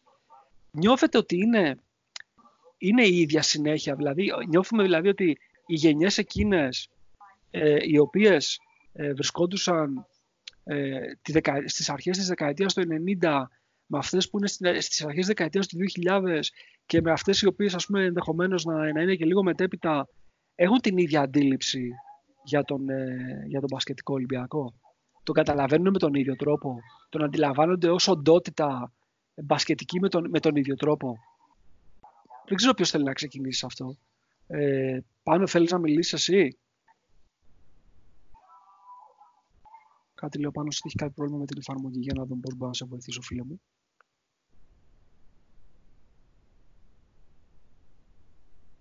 Να, δεν ξέρω τι γίνεται. Πάνω, αυτό που προτείνω yeah. είναι να κλείσεις και να ξανακαλέσεις και πιστεύω θα, στο, θα σε αφήσει μετά να, να ανοίξεις το, το μικρόφωνο. Οπότε μπορείς να κάνεις... Να χωθώ εγώ για να μην έχει τώρα κενό έτσι στη ροή. Και εσύ, εσύ πάνω είσαι, οπότε εντάξει, δικαιολογείσαι. Α, κάτσε, νομίζω τον βλέπω τώρα ότι είναι ok. Έλα, έλα, Ναβά, μπες. Για μιλά. Με ακούτε, παιδιά? Τώρα σε ακούμε μια χαρά. Τέλεια. Λοιπόν, είναι το ίδιο πράγμα. Δηλαδή, ο, ο μπασκετόγραφος του ενενήντα, του δύο χιλιάδες και μετά το δύο χιλιάδες είναι το ίδιο πράγμα. Όχι σε επίπεδο κατανόησης, αλλά σε επίπεδο ψυχοσύνθεσης. Εγώ θα προσέθετα και τον μπασκετόγραφο από το δώδεκα και μετά. Το ξέρω ότι θες να το πας εκεί, αλλά ας το πιάσουμε από το ενενήντα και έπειτα, που στην ουσία, στην ουσία δημιουργείται αυτή η ομάδα. Γιατί πιο πριν δεν υπάρχει στον ευρωπαϊκό χάρτη. Εντάξει, έχει κάποιες επιτυχίες, κάποιες παρουσίες σε Final Four, Final Six εν ακρίβεια, και κάποιες επιτυχίες στο κύπελο κυπελούχων που γινόταν τότε, αλλά δεν υπάρχει πριν το ενενήντα Ολυμπιακός μπασκετικά, αντικειμενικά. Λοιπόν, από το ενενήντα και έπειτα που καταλαβαίνουμε και θυμόμαστε εμείς. Θες να μιλήσουμε για μας που το έχουμε πάει σε ρί, ή να μιλήσουμε για αυτούς που ήταν, έφυγαν και ξανάρθαν? Γιατί υπάρχει... όπως, όπως το καταλαβαίνεις, όπως το καταλαβαίνεις, Πανώ. Εγώ νομίζω ότι έτσι είναι. Είναι λίγοι άνθρωποι που ακολούθησαν τον Ολυμπιακό από την χρυσή εποχή της αυτοκρατορίας των αρχών του ενενήντα μέχρι και σήμερα σε ρί, χωρίς να τον εγκαταλείψουν ποτέ. Είναι πολύ μικρός ο αριθμός. Δηλαδή υπήρχε η... τα ύστερα κοκαλικά χρόνια, υπήρχε σκοτάδι. Δεν ξέρω αν, αν το εβδομήντα τοις εκατό των φιλάθλων του Ολυμπιακού ξέρει τι έκανε η ομάδα τότε. Ξέρει μόνο ότι την είχε παρατήσει ο Κόκαλης και εντάξει, οκ, okay, φυτοζωούσε. Δεν νομίζω ότι κοιτούσαν ούτε καν τα αποτελέσματά της. Έτσι, ε, τυπικά, sorry. Ρε παιδί μου. Δεν νομίζω πάντως ότι στον Γκούλιας Γκουλ, στο δεν αξίζει να τον θυμόμαστε, έτσι. Ναι. Θα ήταν αμαρτία. Κι όμως, κι όμως τον φάγαμε αυτόν τον άνθρωπο, αλλά άμα δείτε τι έκανε εκείνη την περίοδο, προσέφερε όσο περισσότερο μπορούσε. Τέλος πάντων, είναι η άλλη κουβέντα Γκούλιας τώρα, ο Ούγκρος σέντερ μας. Λοιπόν, ε, Πανώ, εγώ ξέρεις τι θέλω να μου πεις εσύ. Γιατί έγινε αυτό, δηλαδή ποιος ήταν ο λόγος που δεν ακολούθησαν οι άνθρωποι αυτοί οι οποίοι αγάπησαν την ομάδα, την πίστεψαν σε κάποια στιγμή και μετά την εγκατέλειψαν? Δεν κέρδιζε αυτό, τους ενοχλούσε? Ναι, ναι, ναι, δεν κέρδιζε. Το, το, το, και στην προηγούμενη κουβέντα που είχαμε κάνει για την ψυχοσύνδεση των φιλάθλων, ε, ο Ολυμπιακός σημαίνει τίτλοι. Καλός, κακός, αυτό σημαίνει. Όταν κάποιος δεν σου προσφέρει τίτλους, παύει να ασχολείσαι μαζί του. Δεν ήταν, κυρίως... δεν ήταν το γεγονός ότι ο Παναθηναϊκός δεν ήταν μόνο ότι τον κέρδιζε στην Ελλάδα, αλλά έπαιρνε ευρωπαϊκούς τίτλους? Δεν ήταν αυτό πιο ενοχλητικό, που αποστασιοποίησε τον κόσμο από το, από τον μπασκετικό Ολυμπιακό? Αν ρωτήσω, ε, έτσι τώρα πρόχειρα, αν ρωτήσω από τους δεκαπέντε φίλους μου Ολυμπιακούς, αυτή τη στιγμή που μιλάμε, εάν θα προτιμούσαν να είχαν ε, δύο Ευρωλίγκες παραπάνω και να μην είχαν πάρει κανένα πρωτάθλημα, κανένα πρωτάθλημα, στην, στην περίοδο που μιλάμε τώρα, την καλή την τελευταία, ναι, θα μου έλεγαν όλοι είσαι τρελός, καλύτερα να είχαμε μια Ευρωλίγκα λιγότερα και να παίρναμε όλα τα πρωταθλήματα. Αν σου δίνω απάντηση με αυτό... Ναι, δεν θα έκανα πολύ παρέα με τους φίλους σου, αλλά οκ, okay, το κατάλαβα. Μάλιστα. Οκ. Okay. Καθαρά... Τώρα με... θα το επαναλάβουμε και, θα το... και το λιβανίζουμε διαρκώς, αλλά κακά τα ψήματα, παιδιά. Καθαρά μπασκετικό κοινό Ολυμπιακός έχει ελάχιστο. Ά, συμφωνούμε σε αυτό, δεν διαφωνούμε καθόλου. Απλά προσπαθώ να πιάσω δηλαδή, τη δικιά σας οπτική για το πώς μια ομάδα η οποία... από την η οπτική της FIBA, γιατί η FIBA διοργάνωνε την EuroLeague εκείνης της εποχής, έτσι, η οποία είχε ανακηρυχθεί η καλύτερη ομάδα εκείνης της δεκαετίας βάσει αποτελεσμάτων. Έτσι. Λοιπόν, και μετά έχει πάει σε μια πτώση την οποία τη συζητήσαμε, που είναι η περίοδος που ο Μάνος, ο Φίλμαν, ε, παθιάζεται περισσότερο με την ομάδα, επανέρχεται και κάνει άλλη μια δεκαετία εξαιρετική, από το δύο χιλιάδες εννιά μέχρι το δύο χιλιάδες δεκαεννιά. Προσπαθώ να καταλάβω πώς γίνεται αυτοί οι άνθρωποι οι οποίοι αγάπησαν αυτή την ομάδα το ενενήντα, τη δεκαετία του δύο χιλιάδες να μην είναι εκεί. Και όχι μόνο να μην είναι εκεί, αλλά να μην είναι και τώρα εκεί. Αλλά δεν το σπάνω. Οκ, okay, θα το βρούμε αυτό. Για να πάμε λίγο στο, στο Τζάλς. Τσάλος, τι λες εσύ γι' αυτό? Ε, κοίταξε, ένα ποσοστό των ε, οπαδών που ήταν και τα ενενήντα ε, είναι και τώρα. Ε, στα, στα Early Zeros, στην, ε, στις χρονιές της απαξίωσης ε, της Μαυρίλας, ε, προφανώς δεν ήταν δίπλα στην ομάδα, γιατί okay, πέρα από την ε, αγνή αγάπη κτλ, κτλ, πρέπει να χρειάζεται και ο οπαδός ένα έναυσμα, λίγο το τυράκι του τίτλου, του ανταγωνισμού έστω. Καταλάβεις δηλαδή, όταν χάναμε τίτλους ε, στα πρώτα χρόνια των Αγγελοπουλίων, είχαμε κόσμο, μαζευόμασταν. Δηλαδή θυμόμαστε ότι στα, πότε το, το οκτώ ήταν το εννιά, που είχαμε κάνει και ρεκόρ στα διαρκείας τότε με εννιά χιλιάδες κάτι. Που πέρσι ο Παναθηναϊκός κάθε μέρα που πέρναγε ανακοίνωνε ότι βγαίνανε επτακόσια, οκτακόσια, εννιακόσια διαρκείας για να φτάσουν τα δέκα χιλιάδες και να περάσουν αυτό το στοιχειωμένο ρεκόρ. Οπότε χρειάζονται οι τίτλοι, που λέει ο Νάβα, δεν το συζητάμε, Ελλάδα είσαι, αλίμονο, αλλά χρειάζεται και το αίσθημα ότι είμαι ανταγωνιστικός. Όπως αυτό το αίσθημα, για να μας πάω λίγο πιο πίσω, εμείς οι Γαύροι το είχαμε και στα πέτρινα χρόνια της μπάλας. Δεν ήταν η ομάδα π.χ. όπως είναι τώρα ο Βάζελος. Δηλαδή εμείς είχαμε πέτρινα χρόνια, αλλά, αλλά τι, αλλά είχαμε Ντέταρη, αλλά είχαμε Προτάσοφ, αλλά είχαμε Λιτοφτσένκο, αλλά είχαμε Καραπιάλη, αλλά είχαμε ομαδάρες. Το, το Σάββιτς γιατί δεν το λες, δηλαδή αυτός δεν κατάλαβα, είπες τους άλλους δύο, αυτό τον άφησα απ' έξω. Ε, αυτός ήταν λίγο πιο τέτοιο. Ο Σάββιτς νομίζω είχε έρθει η τσόντα επειδή είχε χαλάσει, δεν θυμάμαι τώρα ποιος ήταν ο τρίτος που είχε χαλάσει, άλλο ένα μεγάλο όνομα που είχε χαλάσει τότε και πήρε το Σάββιτς. Ε, ε, ο Αργύρης. Ε, δεν θυμάμαι, δεν θυμάμαι ποιος ήταν. Ήταν να πάρουμε έναν ε, πολύ δυνατό ρε, Ουκρανό τότε και στράβωσε μαζί με την τριάδα και φέραν το Σάββιτς. Αφήσουμε τσόντα ότι εντάξει φέρε αυτόν. Αλλά τέλος πάντων, νομίζω το... ήταν ο, ο Ντεμιανέγκο, παιδιά, νομίζω ήταν. Ναι, αν δεν κάνω λάθος. Μην μας τσακίζεις έτσι. Παίζει Μανώλο, παίζει. Μετά είχε πάει, είχε, πάει Γερμανία, είχε πάει Γερμανία, ο νομίζω. Ο Ντομπροβόλσκι, παιδιά. Ο Ντομπροβόλσκι είναι τελικά. Ναι, ναι, ναι, ναι. Ο Ιγκόρ Ντομπροβόλσκι, σωστός. Αυτά είναι. Άλλωστε ένα μεγάλο όνομα, ήταν μεγάλο όνομα της εποχής, ρε παιδί μου, και στράβωσε και το Σάβιτσεφ. Τέλος πάντων, αυτό που θέλω να πω είναι ότι η ομάδα τότε πάλευε έστω να είναι ανταγωνιστική. Εντάξει, στα χρόνια του Αργύρη, φέρ το πορτοφόλι, ε, ήμασταν ε, λίγο στα πατώματα, αλλά Ολυμπιακός σε κάθε χρόνο, ρε παιδί μου, είχες μια ελπίδα ότι θα πάμε λίγο, θα ανέβουμε, θα κάνουμε, θα δείξουμε, και από το ενενήντα τρία και μετά που ήρθε ο Κόκαλης, κάτι άρχισε να κινείται. Έτσι ήτανε και στα Late Zeros. Υπήρχε το αίσθημα ότι πάμε να γίνουμε ανταγωνιστικοί, ο κόσμος ήρθε δίπλα στην ομάδα. Αυτός ο κόσμος είναι μια ερώτηση, γιατί έφυγε. Αυτός ο κόσμος έφυγε λοιπόν, γιατί ενώ στάθηκε ας πούμε δίπλα στην ομάδα, τη στήριξε, η ομάδα δεν του ανταπέδωσε αυτή τη στήριξη νικώντας τον Παναθηναϊκό. Εντάξει, δεν θα ανοιχτεί τώρα κι ο άλλος θα πηγαίνει κάθε μέρα στη δουλειά, στο σχολείο, στο ΤΕΙ, στο καφενείο, στο οτιδήποτε και να έχει το Βάζελο το, τον δίπλα του να του λέει και, το, και εκεί σφαλιάρα, και αλλού σφαλιάρα, και παρακεί σφαλιάρα. Οπότε ξέρεις, κάπου εκεί έσπασε. Παράλληλα, έχεις προφανώς και το ποδόσφαιρο που έκανες κουμάντα. Δεν θέλει πολύ. Κάρολε, αυτό όμως δεν είναι, δηλαδή δεν είναι αυτό που λέγαμε και πριν, ξέρω εγώ, ένα βήμα πριν την ενηλικίωση για το σημερινό μας επεισόδιο του Red Point Cast. Δεν είναι και το ίδιο πράγμα ε, και για, για μια μετάβαση όλου του κόσμου ο οποίος ασχολείται με τα αθλητικά από μια έτσι περισσότερο αγνή περίοδο σε μια περίοδο τοξικότητας. Δηλαδή, εγώ δεν θέλω να μιλήσω για αυτά τα τελευταία, τα, τα όψιμα του, του Γιαννακόπουλου στο Παναθηναϊκό, στο μπάσκετ, γιατί αυτό είναι το πιο εύκολο να κάνεις κριτική. Εγώ θα πω, ας πούμε, για τον Κόκαλη. Ε, θα πω, ας πούμε, για τα, για τα χω-χω-χω-χω, ας πούμε. Δηλαδή, για όλα αυτά, για το, το είναι κότες. Ε, δεν, μπήκε, δεν μπήκε αυτή η τοξικότητα στο, στον αθλητικό δημόσιο διάλογο από εκείνη την εποχή και έπειτα.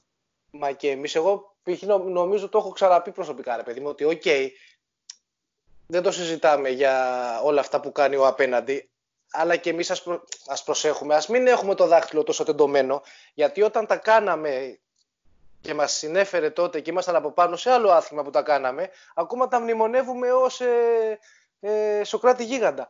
Αυτό...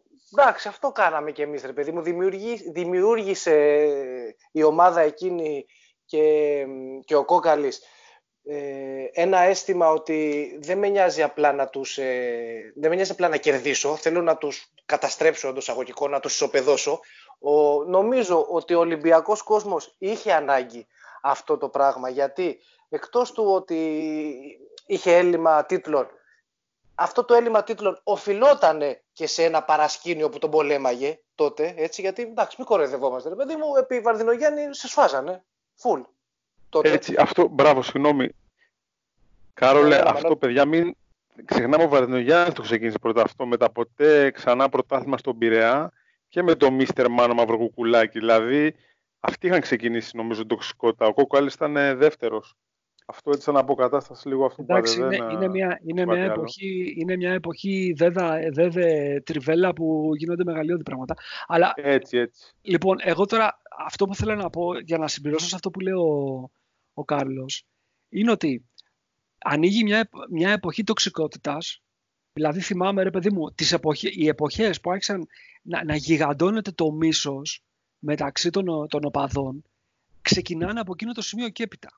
Έτσι, δηλαδή, προφανώς κανείς δεν συμπαθούσε τον άλλον, ούτε και τώρα το συμπαθεί, αλλά δεν ήθελε να του βγάλει και το μάτι. Και έρχεται εκείνη η περίοδος η ποδοσφαιρική, η οποία δημιουργεί μια τρελή πόλωση. Έτσι. Ε, το, βγάζει το, τον κόσμο στα κάγκελα. Έχουμε, έχουμε ακρότητες. Και ο κόσμος, αντί να, να πάει και να προσαρμοστεί ε, ουσιαστικά σε ένα περιβάλλον το οποίο θα του δώσει υγεία, που το μπάσκετ ήταν ένα περιβάλλον που μπορούσε να του δώσει μεγαλύτερη υγεία από το ποδόσφαιρο, επέλεξε να πάει και να συνταχθεί πίσω από, την, από τη φανέλα της ομάδας του. Αυτό έγινε. Και γι' αυτό βλέπω εγώ ένα πολύ μεγάλο μέρος του κόσμου του Ολυμπιακού. Καταλαβαίνω ότι είχε το, το, το, την ανάγκη των επιτυχιών και γι' αυτό έφυγε από το ΣΕΦ και πέρασε απέναντι. Και γιατί έγιναν τρελές επενδύσεις από τον Κόκαλη δισεκατομμυρίων και έφερε παιχταράδες. Και τέλος πάντων η ομάδα έκανε και κάποιες ε, καλές εμφανίσεις στην Ευρώπη, παρότι ποτέ δεν κατόρθωσε να κάνει ε, κάποια έτσι, πολύ μεγάλη επιτυχία, το οποίο είναι το μεγάλο μου παράπονο. Εμένα από τον ποδοσφαιρικό Ολυμπιακό, αλλά τέλος πάντων κατευθύνθηκαν προς τα εκεί που θα πάρουν την ικανοποίηση των επιτυχιών και άφησαν ουσιαστικά το, το, το, το, το μπάσκετ ε, έρμεο στις ορέξεις αυτού ο οποίος είχε τη διάθεση να το ελέγξει και αυτό έγινε τότε, εκείνη την περίοδο. Λοιπόν, αυτό όμως το πράγμα έχει, έχει, έχει πάνω και κάτω και μετά ξαναέρχεται μια περίοδος που το ποδόσφαιρο ας πούμε μπαίνει σε μια ύφεση, παίρνει πρωταθλήματα αλλά δεν νομίζω ότι είναι και... Δηλαδή, ξέρουμε όλοι θα πάρει το πρωτάθλημα Ολυμπιακός στην αρχή της χρονιάς, γιατί όλοι οι υπόλοιποι είναι ανύπαρκτοι. Ωραία. Και τι θα γίνει τώρα, θα ασχοληθούμε με κάποια ευρωπαϊκά μάτς και μετά τι θα κάνουμε. Το μπάσκετ όμως αρχίζει να ανεβαίνει και πάλι ο κόσμος δεν είναι συνέχεια εκεί, παιδιά. Δηλαδή, εγώ θέλω να, να, να θυμίσω στο. Δεν ξέρω ποιοι πηγαίνανε γήπεδο το δέκα, ας πούμε, ή το εννιά. Ε, δεν έχει τρελό κόσμο το γήπεδο. Υποχρεωτικά. Έτσι. Και η ομάδα πηγαίνει σε τελικούς, δηλαδή. Έχει πάει Final Four, έχει πάει τελικό με την Μπαρσελόνα, έχει κάνει επιτυχίες. Δεν νομίζω ότι το γήπεδο είναι τίγκα. Νίκο, μου επιτρέπεις. Ναι, φυσικά. Ε, υπάρχει ένας άλλος παράγοντας που συνέβαλε σε αυτό, έτσι. Ότι ξέφυγαν οι δύο μεγάλοι. Το πρωτάθλημα έπαψε να έχει την έγκλη της δεκαετίας του ενενήντα. Έγινε πλέον ένα δίπολο αγωνιστικό, στο οποίο κανένας μέσα δεν μπορούσε να μπει. Ε, οπότε μετά, όταν ήξερες ότι είχες είκοσι τέσσερις αγωνιστικές, με, προ, με προδιαγεγραμμένο αποτέλεσμα και περίμενες απλά ένα τελικό να σου δώσει λίγο ίντρικα. Εγώ το καταλαβαίνω τον κόσμο. Να πας να δεις δηλαδή Ολυμπιακό Κολοσσό, θα γεμίσει το γήπεδο με τον Κολοσσό. Να σου πω μάλλον ότι πιστεύω εγώ. Εγώ πιστεύω ότι ο κόσμος στο Ολυμπιακό ένιωσε ότι δεν μπορώ να υπερκαλύψω ε, τους έξι ευρωπαϊκούς τίτλους του Παναθηναϊκού στο μπάσκετ, οπότε αδια, κάνω πως αδιαφορώ για τον μπάσκετ. Εγώ αυτό πιστεύω ότι κάνω. Γιατί δεν νομίζω ότι έτρεχε ο κόσμος του Ολυμπιακού στο γήπεδο για να δει τον Ολυμπιακός Ηρακλής, γιατί στην απέναντι πλευρά ήταν ο Ingram, ας πούμε. Έτσι. Πήγαινε στο γήπεδο γιατί ήταν κάπως την ομάδα του. Να, να πω λίγο κάτι. Ναι, Μιχάλη. Πάνω σε αυτό που συζητάτε. Μου έκανε εντύπωση η φράση του Νάβα που έχει πολύ δίκιο αρχικά ότι σε μια ομάδα όπως ο Ολυμπιακός ή και ο Παναθηναϊκός αυτό που φέρνει τον κόσμο στο γήπεδο γενικά είναι οι τίτλοι. Και αμέσως μετά μου ήρθε στο μυαλό το παράδειγμα του Άρη, του Άριος που έλεγε και ο Μακαρίτης, ο... δεν ξέχασα το όνομά του προπονητή, ο Αλκέτας.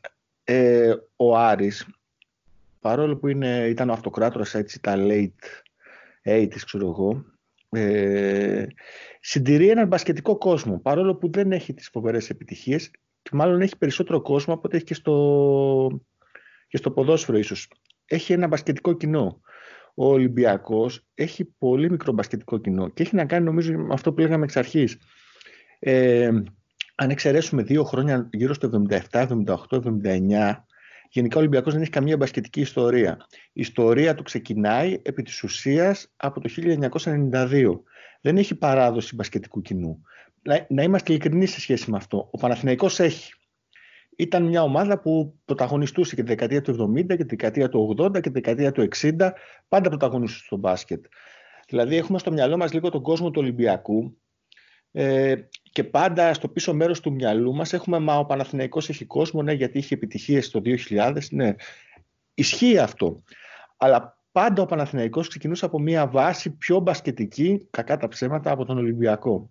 Οπότε ο κόσμος μαζεύτηκε το ενενήντα, εκτός από την περίπτωση που είπε, ποιος ήταν πάλι ο Νάβα νομίζω το είπε, ότι εγώ έγινα μπασκετικός πρώτα και μετά Ολυμπιακός, ως επιτοπλίστων επικεντρώθηκε στο μπάσκετ ε, και έγινε μπασκετικός Ολυμπιακός, όπως είπατε και περισσότερο, εξαιτίας των επιτυχιών δεκαετίας του ενενήντα. Ε, ο Παναθηναϊκός το είχε περάσει αυτό πολλά χρόνια. Γενιά με τη γενιά, δηλαδή ο πατέρας του, ποιος του, ποιος του μάθαινε μπάσκετ του Ναβάχου, ποιος. Όχι ο πατέρας Ολυμπιακός, ο πατέρας Παναθηναϊκός.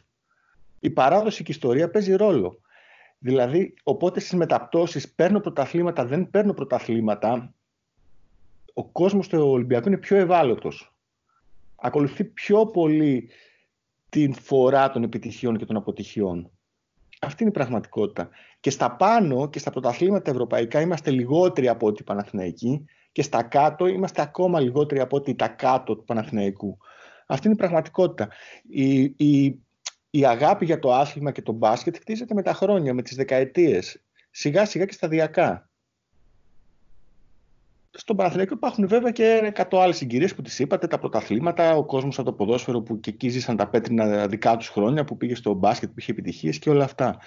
Αλλά νομίζω η βάση πάντα είναι ότι δεν είμαστε η πιο μπασκετική ομάδα της Ελλάδας, είμαστε ένας μεγάλος σύλλογος, ε, αλλά στο μπάσκετ είμαστε νέοι. Έχουμε είκοσι με είκοσι πέντε χρόνια ιστορία, αυτή είναι η πραγματικότητα. Μιχάλη, μου φαίνεται ότι ο, ο Μανώλο θέλει να μιλήσει. Ε, απλά εκτιμώ αυτά που λέει ο Μιχάλης και λέει ωραία, αλλά διαφωνώ ως προς το ότι καμιά φορά ίσως είναι συγκυριακό και αυτό, γιατί και η ΑΕΚ που είχε πολύ μεγάλες επιτυχίες δεκαετία του εξήντα και μια ομάδα ακόμα και το ογδόντα με ιστορία, ε, δεν έχει και αυτή αμίγως μπασκετικό κοινό, δηλαδή εγώ πιστεύω είναι και συγκυριακό για την κάθε ομάδα. Απλά, όπως σωστά είπε και ο Μιχάλης, στη δεκαετία του εβδομήντα... Ναι, αλλά πενήντα χρόνια για παράδειγμα, έχεις δίκιο. πενήντα χρόνια ε, χωρίς η ΑΕΚ να πρωταγωνιστεί σαράντα χρόνια, τριάντα πέντε χρόνια, ήταν πολλά χρόνια. Έχασε αυτή την παράδοση. Την έχασε.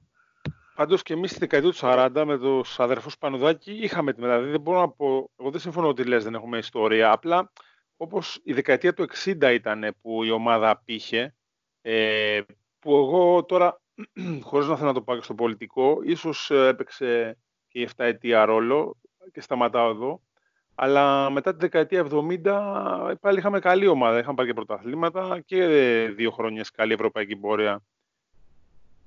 Και ο Παναθηναϊκός έχει να την παρατάξει και αυτός μία καλή ευρωπαϊκή πορεία το ογδόντα με το αιώνιο δευτερόλεπτο. Δηλαδή, εντάξει, δεν αμφισβητώ ο Παναθηναϊκός και καλύτερη ομάδα δεκαετία εξήντα σχέση με εμάς, αλλά δεν νομίζω ότι δεν έχουμε μπασκετική ιστορία έτσι όπως το είπε ο Μιχάλης. Αυτό ήθελα να... Κοίτα, δεν έχουμε, μπασκετική ιστορία, δεν έχουμε πλούσια μπασκετική ιστορία επιτυχιών. Ε, αυτό είναι, είναι μια πραγματικότητα. Δεν μπορούμε να τα Καμία μητσάμε. Ελληνική ομάδα πριν το ογδόντα, εκτός του Πανελληνίου και της ΑΕΚ, δεν είχαν παιδιά. Μόνο εξάδα. Εμείς ναι, ακόμα και στα στενά ελληνικά πλαίσια δεν είχαμε. Δηλαδή, ο Παναθηναϊκός είχε μέχρι το ενενήντα είκοσι πρωταθλήματα. Εντάξει, οκ. Okay. Να κάνω μια παρέμβαση λίγο πάνω σε αυτό που είπε ο Μιχάλης. Να κάνω, τι θα μου πείτε, όχι μη κάνεις, προφανώς και θα κάνω. Λοιπόν, ε, ρητορική ερώτηση. Κοιτάξτε να δεις.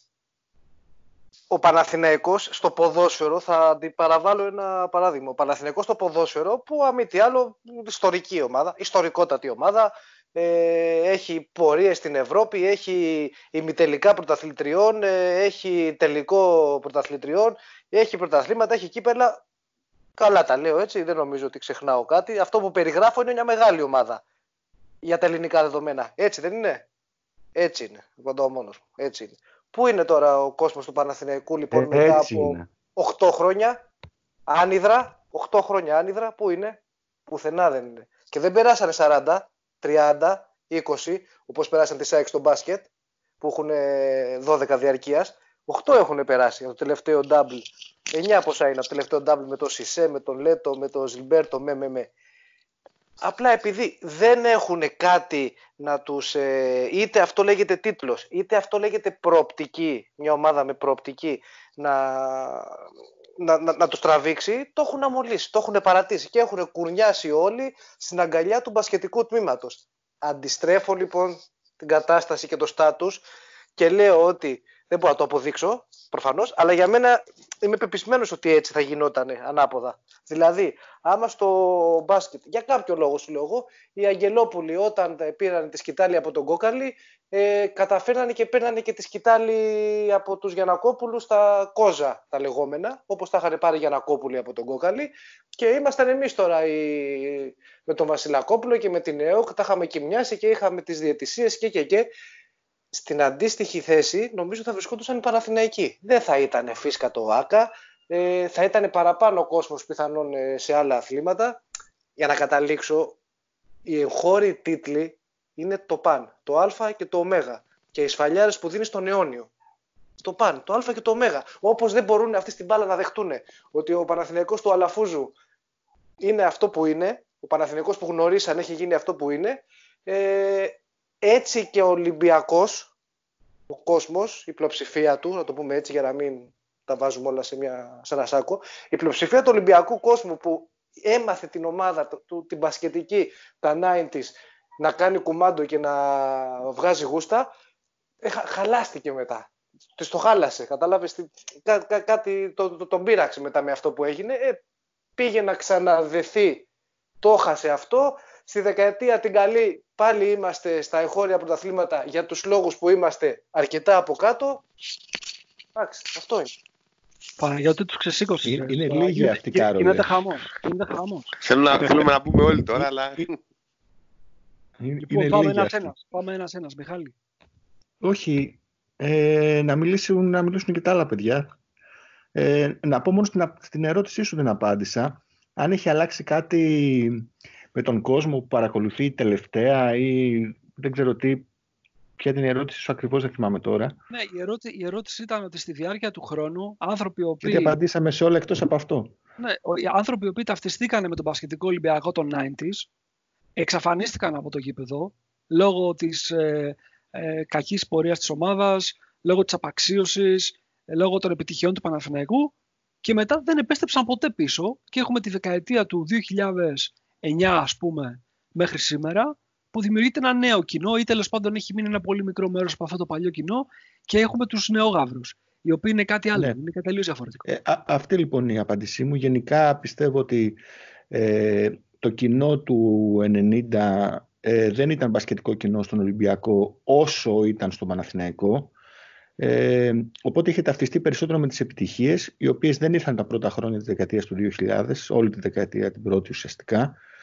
ε, και πάλι επανέκαμψαν, συμφωνώ με τον, με τον Ναβάχο δηλαδή, ε, επανέκαμψαν μετά από τις επιτυχίες του δέκα, ποτέ όμως την ποσότητα ε, στην οποία είναι οι φίλαθλοι του Παναθηναϊκού και παρακολουθούν μπάσκετ. Πότε ακόμα και σε επιτυχίες και το δέκα και το που υπήρχαν χρήματα και διεκδικούσαμε το πρωτάθλημα, ποτέ ο κόσμος δεν ήταν ποτέ πολύ στο σεφ.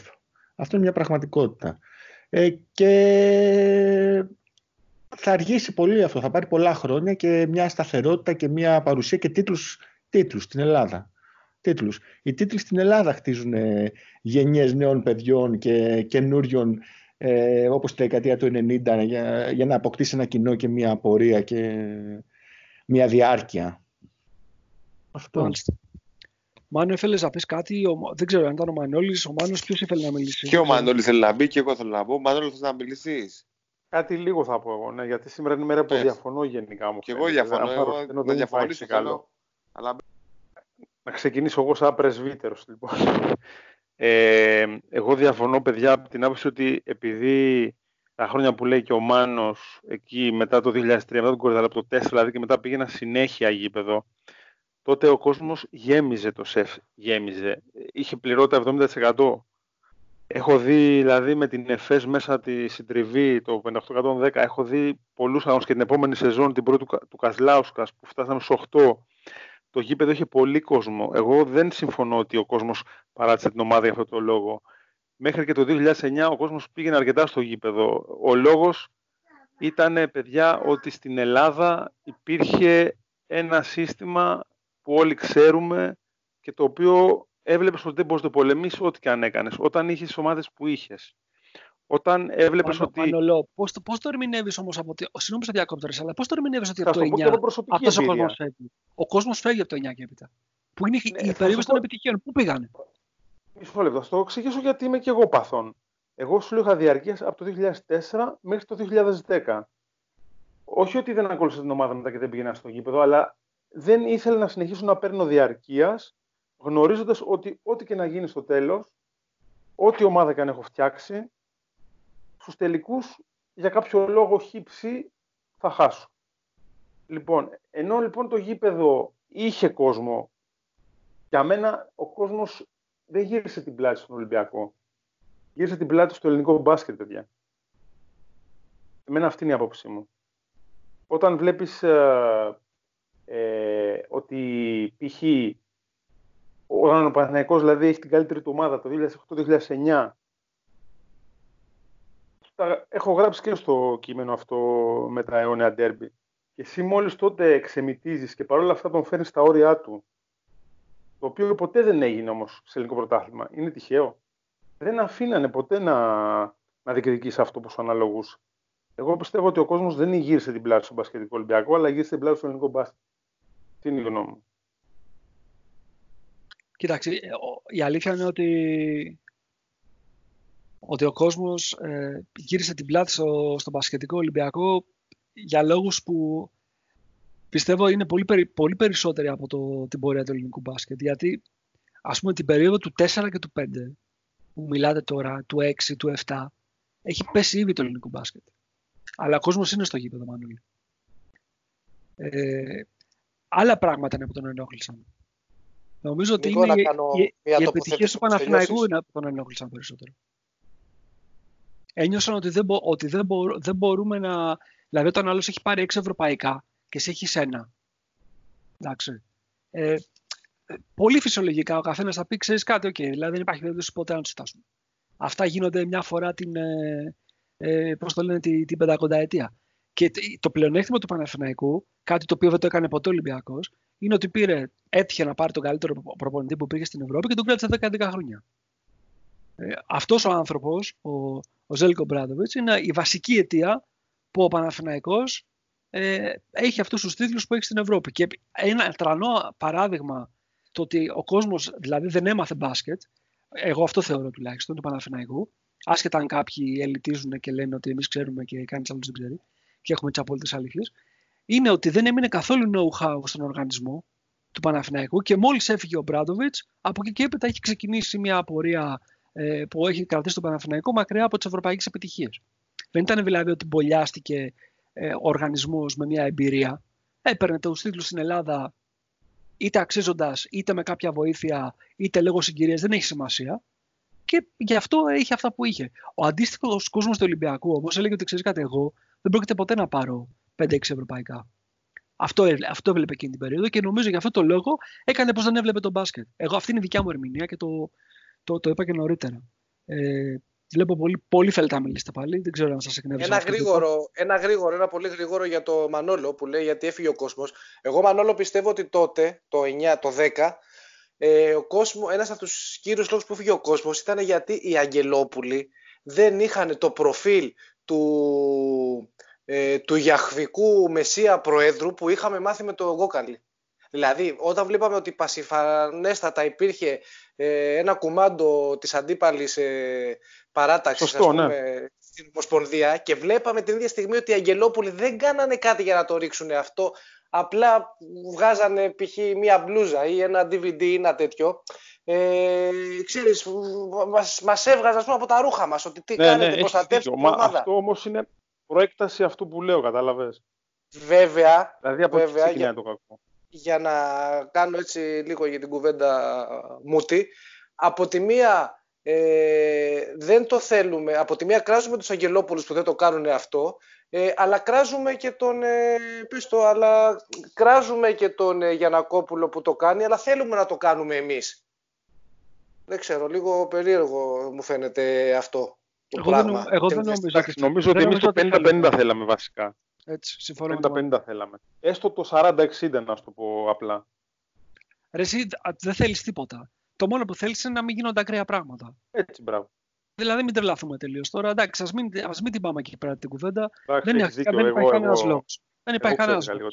σαράντα εξήντα κτλ. Δεν έχει σημασία. Να μην γίνονται ακραία πράγματα. Γιατί έχουν γίνει ακραία πράγματα στο ελληνικό μπάσκετ. Λοιπόν, ε, αφού του τα είπαμε όλα αυτά, επειδή μιλάμε μία ώρα και είκοσι λεπτά ε, για το πώς γίναμε Ολυμπιακοί, πόσο κόσμος έφτασε εδώ που έφτασε, να συζητήσουμε λίγο και για την περίοδο την τελευταία, που είναι η περίοδος των επιτυχιών. Έτσι. Λοιπόν. Ο Ολυμπιακός από το εννιά και έπειτα έχει πάει πέντε φορές ε, σε τελικό EuroLeague. Από το, από το δύο χιλιάδες εννιά μέχρι το δύο χιλιάδες δεκαεννιά έχει πάει πέντε φορές. Έχει δύο κατακτήσεις. Νομίζω ότι κάτι το οποίο έχει πολύ ιδιαίτερη έτσι, ε, σημασία είναι ότι έχει πάει ε, σε αυτούς τους πέντε τελικούς με τέσσερις διαφορετικούς προπονητές. Κάνω λάθος. Ε, Γιαννάκης, Ιφκοβιτς, Μπαρτζόκας, Σφερόπουλος. Σωστά. Λοιπόν. Έχει πάει δηλαδή σε αυτή τη δεκαετία με τέσσερις διαφορετικούς προπονητές.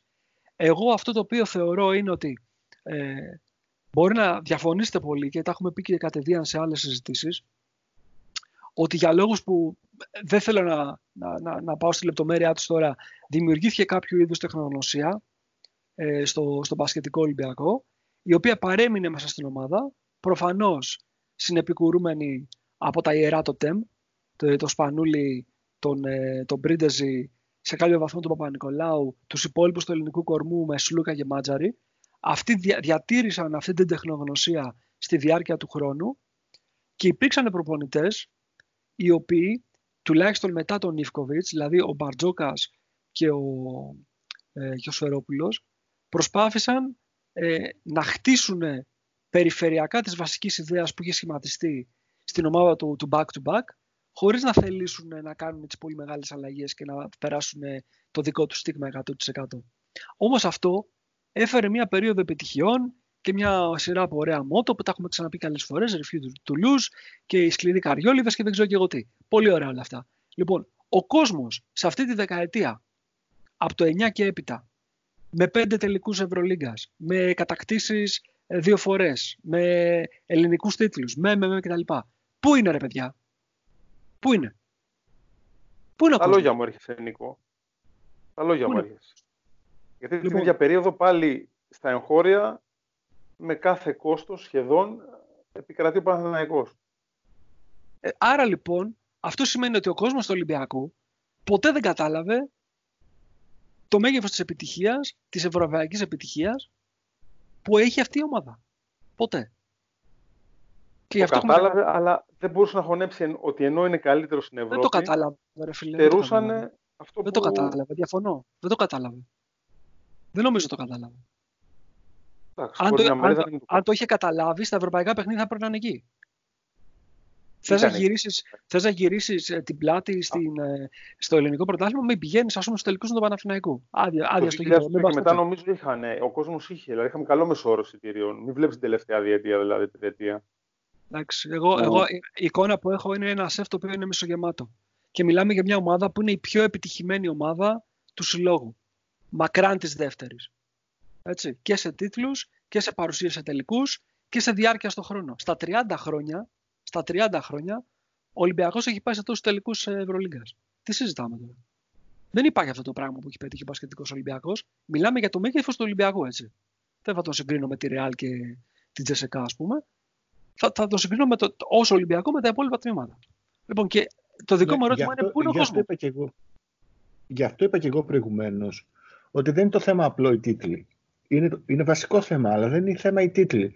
Είναι γενικά η, το δέσιμο του κόσμου του Ολυμπιακού με το συγκεκριμένο άθλημα. Όσο και αν αυτό είναι δυσάρεστο και δεν μας αρέσει να το λέμε και δεν μας αρέσει να το ακούμε πολύ περισσότερο, ε, ναι. Δεν σημαίνει ότι αυτοί που ασχολούνται με τον μπάσκετ, οι Ολυμπιακοί ξέρουν λιγότερο μπάσκετ, οι Παναθηναϊκοί ξέρουν περισσότερο μπάσκετ και έχουν επιτυχίες. Καμία σχέση με αυτό.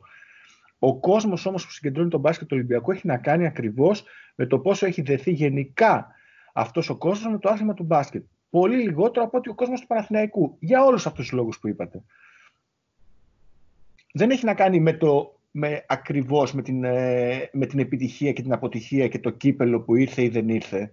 Γιατί όπως πολύ σωστά παρατήρησες, υπάρχει αυτή τη στιγμή μια πολύ επιτυχημένη ομάδα αυτή τη δεκαετία.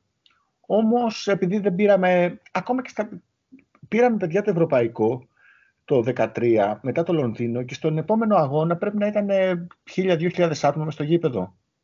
Στον πρώτο αγώνα μετά στο ελληνικό πρωτάθλημα, στα play-off νομίζω. Να δώσω συγγνώμη, αυτό γινόταν και στον Παναθηναϊκό, παιδιά, πει ο Ομπράντοβιτς. Δηλαδή, θυμάμαι, παίρνανε το ευρωπαϊκό και στον επόμενο ελληνικό ήταν άδειο το γήπεδο και έκραζε ο Σέρβος. Δηλαδή, μην το λέμε μόνο για μας. Αυτό θέλω να πω εγώ. Μανώλο, πες τα και βρες και μέσο όρο που είχε το ΆΚΑ όταν ο Παναθηναϊκός έπαιρνε χρόνο παραχρόνο το τέτοιο, την Ευρωλίγκα. Μέσο όρο στο, στη regular season και πες το και τη διαφορά που είχε OK όταν γινόντουσαν τελικοί με εμάς και όταν γινόντουσαν play-off. Έτσι, έτσι, σωστός. Η, η, η, ο κόσμος που μάζευε, παιδιά, ήταν λιγότερος από ό,τι μαζεύουμε τώρα εμείς. Δεν είχε τότε, δεν είχε ο Παναθηναϊκός επτά με οκτώ χιλιάδες μέσο όρο. Άμα δείτε, ειδικά στα early zeros, είχε κάτι δύο χιλιάρικα, τρία χιλιάρικα και μπείτε μέσα στο site της Ευρωλίγας. Δεν είναι ο Πράτο που θα διαμαρτύρεται για αυτό, παιδιά. Σε πολύ τακτά χρονικά διαστήματα. Παναγιώτη, Μανολό, αυτό έχει να κάνει και με αυτό που είπα πριν, ότι ήταν πολύ χαμηλής δυναμικότητας η, η...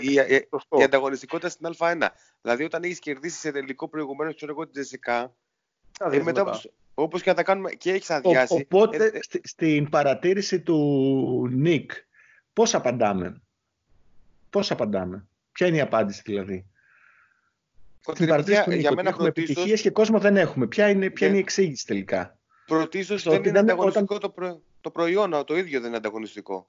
Σαν προϊόν. Ναι, συμφωνώ εγώ με τον Μάνο αρκετά, ναι.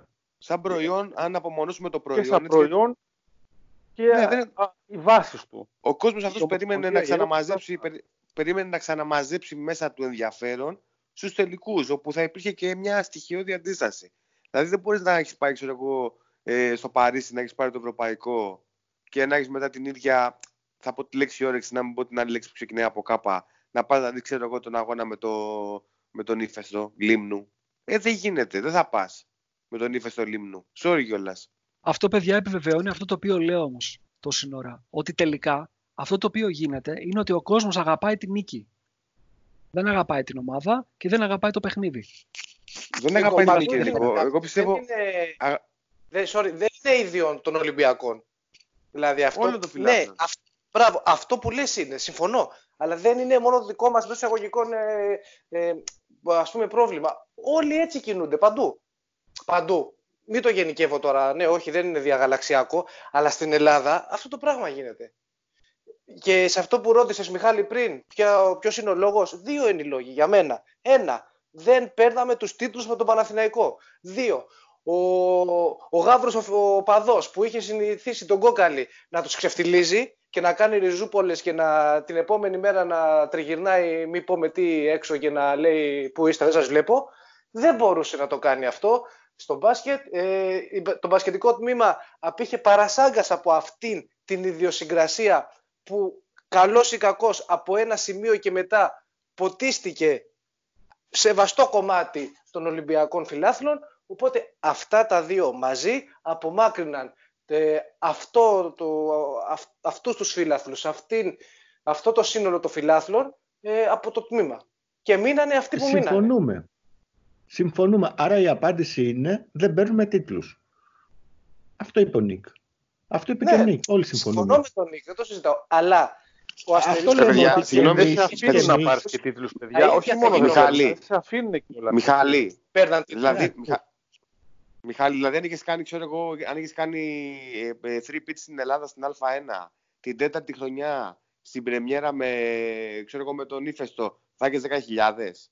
Δεν ισχύει αυτό. Δεν, δεν είναι ότι επειδή δεν παίρναμε τίτλους, δεν πηγαίναμε στην Α1.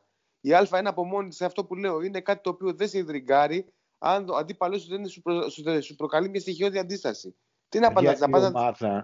Η ομάδα έχει πάει σε Τέσσερις τελικούς μέσα σε εφτά χρόνια, έξι. εφτά. Ωραία.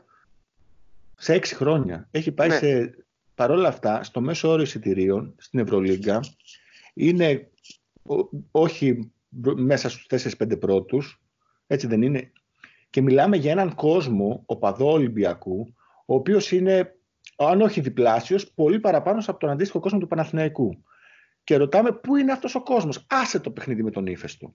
Πολύ ωραία, συμφωνώ. Γιατί όλα αυτά τα χρόνια δεν ε, υπήρχε η στήριξη, η αντίστοιχη με τις επιτυχίες στην Ευρωλίγκα, στα παιχνίδια της Ευρωλίγκας. Ε, δηλαδή γεμίζαμε στο, με τον Παναθηναϊκό, γεμίζαμε σε κάποια play-off, ε, σε λίγα παιχνίδια, σε κάποια κρίσιμα. Πολύ λιγότερο από άλλες ομάδες ευρωπαϊκές που είχαν λιγότερες επιτυχίες. Με πάρα πολύ κόσμο, γενικά οπαδούς Ολυμπιακούς. Αυτή σε... ποια είναι η απάντηση. Σε αυτό θα συμφωνήσω σε αυτό που είπες πριν. Αν, αν μπορώ, Νίκο, να εκφέρω άποψη. Θα... Θέλω να συμφωνήσω από πριν σε αυτό που είχε πει ο Μιχάλης. Θα, να... το, σκεφτώ, θα το σκεφτώ λίγο, μισό λεπτό. Ναι, μπορείς. Ε, σε αυτό που είπε ο Μιχάλης πιο πριν, ότι αν και θέλω λίγο να διαφωνήσω στο διάστημα, ο Μιχάλης είπε πριν πολύ σωστά ότι ε, οι, οι μπασκετικοί Ολυμπιακοί άρχισαν να γεννιούνται από το ενενήντα δύο και ότι όντως η πραγματική ιστορία του συλλόγου σαν τμήμα ξεκινάει το ενενήντα δύο. Εγώ θα διαφωνήσω και με αυτό. Δεν ξεκίνησαν οι Ολυμπιακοί. Καταρχάς, γενικότερα θα το πω, θα το γενικεύσω για άλλους Ελληνές φιλάθλους. Πριν το ογδόντα επτά, και διορθώστε με εσείς οι μεγαλύτεροι, πιστεύω ότι η δημοτικότητα του μπάσκετ σαν άθλημα είχε, ήταν στα επίπεδα που είναι αυτή τη στιγμή το τένις στην Ελλάδα.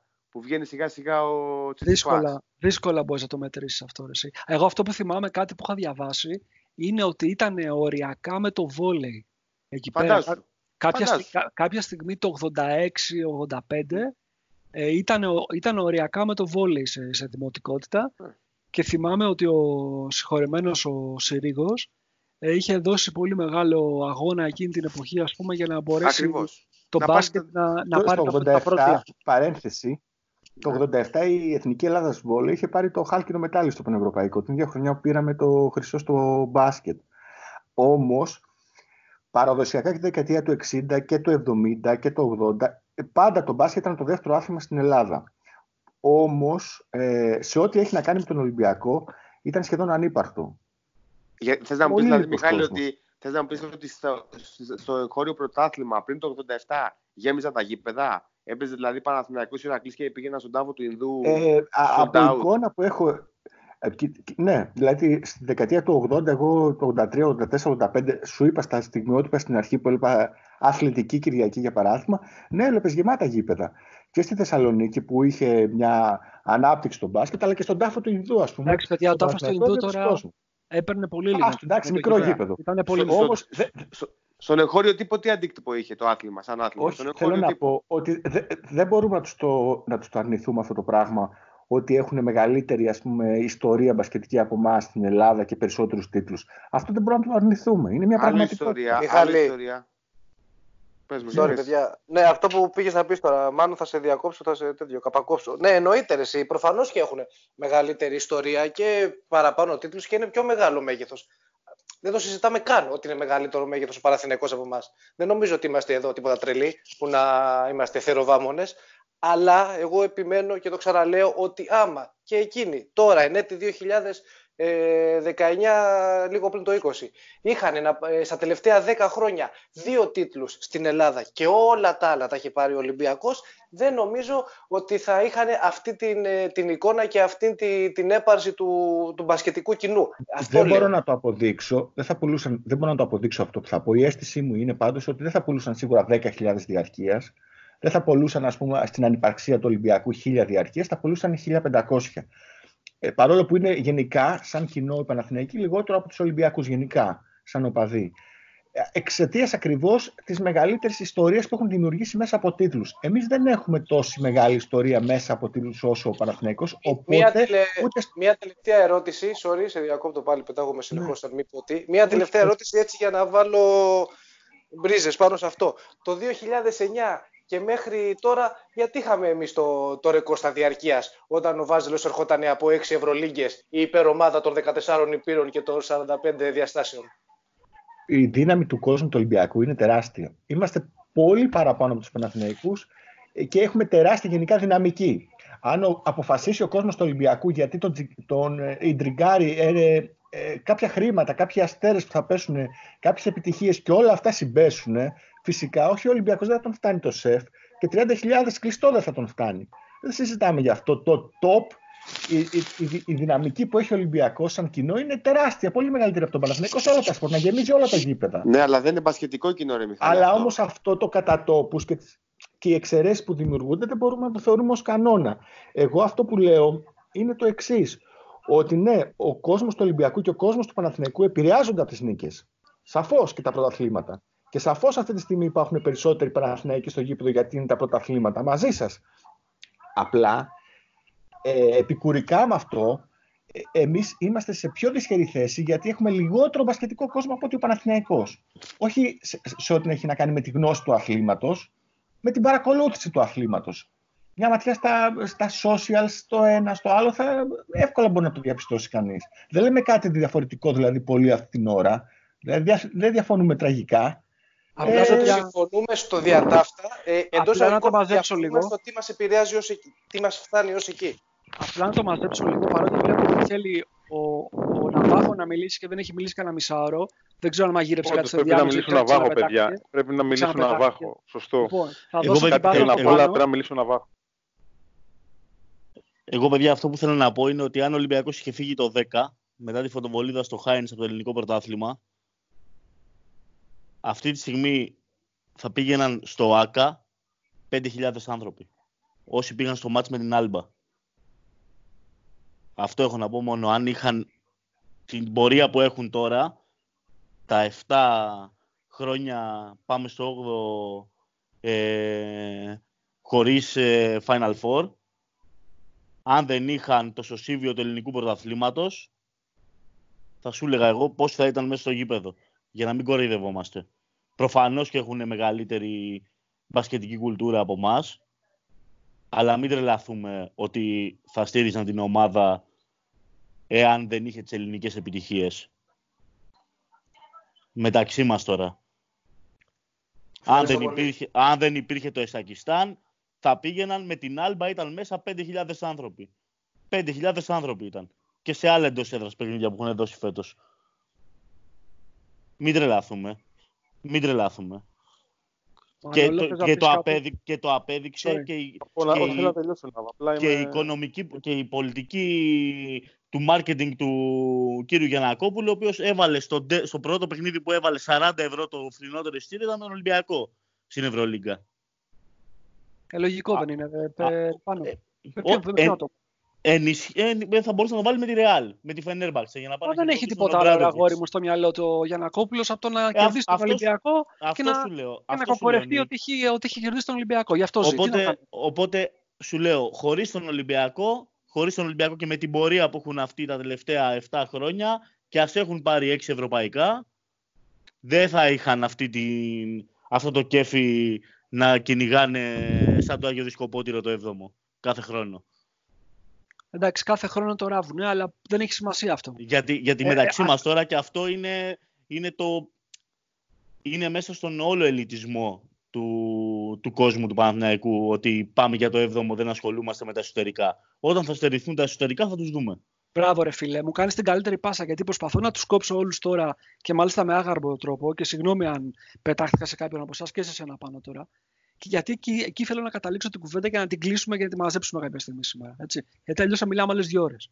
Λοιπόν, μίλησες για ελιτισμό. Νάβα. Έτσι. Λοιπόν, ο ελιτισμός αυτός, και θέλω να παραμείνω σε εσύ. Ο ελιτισμός αυτός, όχι γιατί είσαι ελιτιστής, αλλά γιατί εντάξει, ξεκίνησες εσύ να ανοίξεις την κουβέντα. Είναι ίδιον των Παναθηναϊκών, είναι ίδιον ε, των ε, νεόγαυρων των, των Ολυμπιακών. Είναι ίδιον αυτών οι οποίοι λένε παρακολουθώ τον μπάσκετ έτσι με μια ε, υπεροψία, με μια, με μια λαζονία. Γιατί δεν είναι μόνο αυτοί οι οποίοι μιλάνε για το, για το μπάσκετ ας πούμε, και μιλάνε για, το, για τον Παναθηναϊκό ή τον Ολυμπιακό ή οτιδήποτε. Είναι και αυτοί οι οποίοι λένε εγώ βλέπω μόνο N B A. Δηλαδή ξέρεις, ε, αποστασιοποιούνται τελείως από το, από το σπορ και την ελληνική του διάσταση. Τι είναι αυτό το πράγμα το οποίο συμβαίνει? Είναι, μήπως είναι ένα ελιτιστικό σπορ το μπάσκετ? Ναι, είναι ελιτιστικό σπορ το μπάσκετ. Είναι, δε, παλιά τους χαρακτήριζαν μασόνους, Ε, είναι, είναι, είναι κάστα η μπασκετική. Είναι πολύπλοκο να το αντιληφθείς, δηλαδή αυτό πιστεύεις εκεί, εκεί όχι, έχει όχι. Τη δυσκολία του. Θε, θες να σου πω κάτι. Εγώ πιστεύω ότι δεν είναι πολύπλοκο το άθλημα. Το έτσι όπως διδάχθηκε στην Ελλάδα και μεταφέρθηκε στην Ελλάδα και συνεχίζει να μεταφέρεται στην Ελλάδα από όσους προσπαθούν να το αναλύσουν, να το περιγράψουν και τα σχετικά, είναι ένας σύνδετος τρόπος με πολύ ψαγμένη ε, γλώσσα, με πολλούς αγγλικούς όρους. Ε, Ε, βρωμάει ανωτερίλα. Βρωμάει ανωτερίλα. Δηλαδή το μέσο μπασκετικό κείμενο, η μέση μπασκετική εκπομπή, η μέση μπασκετική κουβέντα βρωμάει ανωτερίλα. Μάγκες, ε, αυτά που θα πούμε είναι για λίγους και άμα θέλετε. Ναι. Δηλαδή οι ρεπόρτερ οι οποίοι βγάζουν τα χρήματά τους πουλώντας μπάσκετ, μιλάνε λες και έχουν πάρει τρία Νόμπελ, εφτά Πούλιτζερ και έχουν ανακαλύψει την επόμενη μεγάλη κβαντική εξίσωση που θα αλλάξει την τροχιά της γης. Στην Ελλάδα είσαι σίγουρος? Γιατί εγώ τα κείμενα που διαβάζω στην Ελλάδα δεν μπορώ να πω ότι με εντυπωσιάζουν για την πολυπλοκότητά τους. Όχι, δεν, μα, αυτό, μα, αυτό, μα αυτό είναι το πρόβλημα. Ότι χωρίς να είναι έτσι πουλάνε ξερολισμό. Ε, διάβασε έναν okay. μέσο τώρα. Εντάξει, ε, μην πεις, μην πεις ε, κανένα όνομα. Έλα. Ναι, όχι, όχι. Ερετικούς και μη, διάβασέ τους. Μάλιστα. Εντάξει. Λοιπόν, πιστεύουμε δηλαδή ότι υπάρχει ελιτισμός που συνδέεται με κάποιο τρόπο με τον σπορ. Μανώλο. Η, η, το, το μπάσκετ είναι σαν περιμένω, το έντεχνο. Περιμένω. Το μπάσκετ είναι σαν το έντεχνο. Αυτό. Αφήσουμε, αφήσουμε Όπου και δεν μ' αρέσει το έντεχνο. Λάθος παρά. Για πες. Sorry, σε διάκοψα. Μανώλη, εσύ. Ναι, ναι. Λοιπόν, όχι, εγώ απλά ήθελα να πω έτσι, γιατί έχει ξεφύγει λίγο κουβέντα. Ε, ότι είστε μετριόφρονος, παιδιά, πάντως. Γιατί εγώ δεν νομίζω αυτό που λέτε ότι ο κόσμος του Ολυμπιακού δεν έχει μπασκετική κουλτούρα, ειδικά αν κρίνουμε από εμάς. Γιατί, εντάξει, βέβαια δεν, δεν μπορώ να πω ότι διαβάζω και πολλά από blog site άλλων ομάδων, αλλά η δουλειά που κάνουμε εμείς και αυτά που λέμε εμείς δεν νομίζω να τα λένε και πολλοί άλλοι. Να το αντιπαρέρχομαι αυτό, να μην φανεί ότι κάνω και διαφήμιση. Εντάξει, τώρα έλα, μεταξύ μας τώρα, δηλαδή να παραμυθιαζόμαστε. Λοιπόν, άστο, πάμε παρακάτω. Λοιπόν, ε, λέμε για την ιστορία του Παναθηναϊκού, ε, η οποία όμως ουσιαστικά η εποχή που, της επιτυχίας του ήταν επί Ομπράντοβιτς. Άρα η ιστορία του Παναθηναϊκού, παιδιά, είναι ο Μπράντοβιτς, ό,τι και να λέμε. Εγώ δεν δέχομαι Παναθηναϊκό σε καμιά μεγαλύτερη ιστορία, π.χ. από τον Άρη. Μπορεί να έχει περισσότερους τίτλους, αλλά η ιστορία του Παναθηναϊκού είναι ο Ομπράντοβιτς, κακά τα ψέματα. Τις χρονιές που δεν έχει τον Ομπράντοβιτς, ας τα βάλουμε κάτω να δούμε τι έχει κάνει ο Παναθηναϊκός και στην Ευρώπη και στην Ελλάδα. Εντάξει, δεν μιλάω τώρα για δεκαετία εξήντα, οκ. Okay. Μιλάω για τα σύγχρονα χρόνια. Λοιπόν, άρα αυτή, για μένα ο Παναθηναϊκός είναι εξασμένος με ο Μπράντοβιτς. Ναι, το μεγαλύτερο κομμάτι των επιτυχιών, των ευρωπαϊκών του επιτυχιών, είναι επί, επί Ζέλικο Μπράντοβιτ. Έχουν και ένα τίτλο με τον, με τον ε, Μάλκοβιτς. Εντάξει, αλλά αυτό θέλω να πω. Ότι ο Παναθηναϊκός τότε έχτισε το όνομά του, παιδιά, κακά τα ψέματα. Τώρα, ό,τι και να λέμε ότι έχει ιστορία, εντάξει, έχει ιστορία. Τότε που το μπάσκετ, όπως λέγανε τα παιδιά στην Ελλάδα, ήταν, ε, δεν ήταν διαδεδομένο. Δεν θέλω να μειώσω Παναθηναϊκό, δεν λέω ότι δεν είναι ομάδα μεγάλη, όπως με τα παιδιά. Είναι μια μεγάλη ομάδα και πανευρωπαϊκά, αλλά δεν είναι το μέγεθος. Αν αφαιρέσεις δηλαδή τον Ομπράντοβιτς, δεν είναι το μέγεθος των άλλων υπερδυνάμεων. Κατά τη γνώμη μου, πάντα μπορεί να φαίνεται μειωτικό και οπαδικό αυτό που λέω, αλλά. Σε λίγο θα σου πούνε ότι είσαι και παντός, δε φίλε. Έλα τώρα. Αφού δεν ξέρουν ότι έχουν έρθει εδώ πέρα στην εκπομπή των ε, ουδετέρων. Λοιπόν, εγώ όμως δεν θέλω να μιλήσω για την ιστορία του Παναθηναϊκού. Ρε Μάνο, κάτσε λίγο, μισό λεπτό. Yeah. Δεν με νοιάζει η ιστορία του Παναθηναϊκού. Αδιαφορώ. Γιατί είπατε. Για τον Παναθηναϊκό, απλά ήθελα να διευκρινίσω αυτό, ότι η ιστορία του Παναθηναϊκού ουσιαστικά έχει χαραχθεί από τον Ομπράντοβιτς. Αυτό θέλω να πω. Και, το, και συμφωνώ μαζί σου. Ε, εντάξει, και... όμως παραμένει, ρε παιδιά, παραμένει ιστορία τώρα. Τι να κάνουμε. Μα δηλαδή... είναι ρε, ρε συνάδελφε. Ναι, δεν, δεν, δεν λέω ότι μειώνω. Αλλά θέλω μη... να σου πω ότι. Δεν συγκρίνουμε αν... τώρα. Ναι, δεν συγκρίνουμε τώρα. Παιδιά, είναι ελεύθερος ο Ομπράντοβιτς το καλοκαίρι παρεμπιπτόντως. Ε. Ναι, ναι, σε εμάς θα έρθει. Λοιπόν, ε, όχι, θα σου πω ένα σενάριο. Έτσι, γιατί θέλω... Αυτό θέλω να πω. Εγώ, θα εγώ, θέλ, εγώ θα πω ένα σενάριο για τον Ομπράντοβιτς ε, με το που κάνει ο, ο Χοφ ε, Ρικ Πιτίνο δύο-τρεις ήττες. Θα πούν μετά ότι μένει μόνο στην εθνική να αφοσιωθεί στο, στη μεγάλη ε, αποστολή της Ολυμπιάδας και Ζότς επιστρέφει. Στην Πανάθα με, με, με, με, με, με κρούση ντι μπι τζι. Θα αντέξεις να δεις τον Σάρα στον πράσινο πάγκο το καλοκαίρι. Χωράνε και οι δύο νομίζω. Ε, εγώ σας λέω τι θα γραφτεί. Εσείς ένας-ένας να ακουγόμαστε. Λοιπόν, σας λέω τι θα γραφτεί αυτό. Πανώ, δεν παίζει αυτό το σενάριο, φίλε, γιατί δεν θέλει να δουλέψει με τον Γιαννακόπουλο. Ρε εσύ, δεν σου λέω αν υπάρχει πιθανότητα, σου λέω τι θα γραφτεί. Ε, καλά, εντάξει, τέλος πάντων. Μαζί με πρόταση σε Μιλουτίνοφ, Πολ, Παπα-Νικολάου και Γκατζούλη. Ταυτόχρονα. Και, Πο, και Ποκουεύσκι, μην ξεχάσεις. Και ναι. Λοιπόν, ε, εγώ πως θέλω να, να την πάω λίγο την κουβέντα. Και γι' αυτό λέγω ότι δεν με νοιάζει τώρα του Παναθηναϊκού, όχι γιατί τον υποτιμώ, ίσα ίσα που πρέπει να σέβεσαι το μεγάλο σου αντίπαλο. Και εγώ τον σέβομαι τον Παναθηναϊκό. Υπάρχουν κάποιοι εκεί πέρα μέσα στη διοίκηση του οι οποίοι μου προκαλούν αναγούλα, αλλά τέλος πάντων φαντάζομαι ότι και από την πλευρά των Παναθηναϊκών θα υπάρχουν κάποιοι αντίστοιχοι στη διοίκηση του Ολυμπιακού που τους προκαλούν αναγούλα. Δεν τρέχει κάτι. Λοιπόν, εγώ θέλω να πω συνολικά, ως οπαδοί του Ολυμπιακού, οι μπασκετόγαυροι, τελικά μάθαμε μπάσκετ στο διάστημα αυτής της ε, μακράς πορείας των τριάντα ετών. Γιατί αν σκεφτούμε ότι ουσιαστικά ξεκινάμε εκεί πέρα γύρω στο, στις αρχές του χίλια εννιακόσια ενενήντα, ε, με την έλευση του Ιωαννίδη, είναι ενενήντα ένα ενενήντα δύο που έρχεται ο, ο Ιωαννίδης, ε, συμπληρώνουμε είκοσι οκτώ χρόνια, ε, σχεδόν είκοσι εννέα χρόνια, μπαίνουμε στο δύο χιλιάδες είκοσι. Λοιπόν, τριάντα χρόνια... Ο Ναβάχο πάντως... Το Ναβάχο έχει μάθει πάντως μπάσκετ, είχε πράσινο πατέρα ρε παιδί μου, γι' αυτό. Ναι, εντάξει, okay, ο, Να, ο Ναβάχο το πήρε από τα γονίδια, αλλά λέμε για εμάς τους υπόλοιπους που δεν είχαμε αυτή την, ε, την, την τύχη.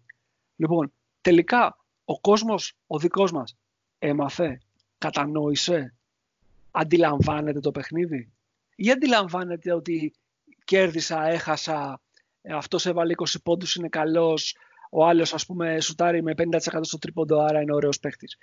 Έχει μάθει ο κόσμος του Ολυμπιακού μπάσκετ. Εμένα η δικιά μου άποψη, πριν πείτε τη δική σας, είναι να σας πω ότι εγώ πιστεύω ότι δεν έχει μάθει.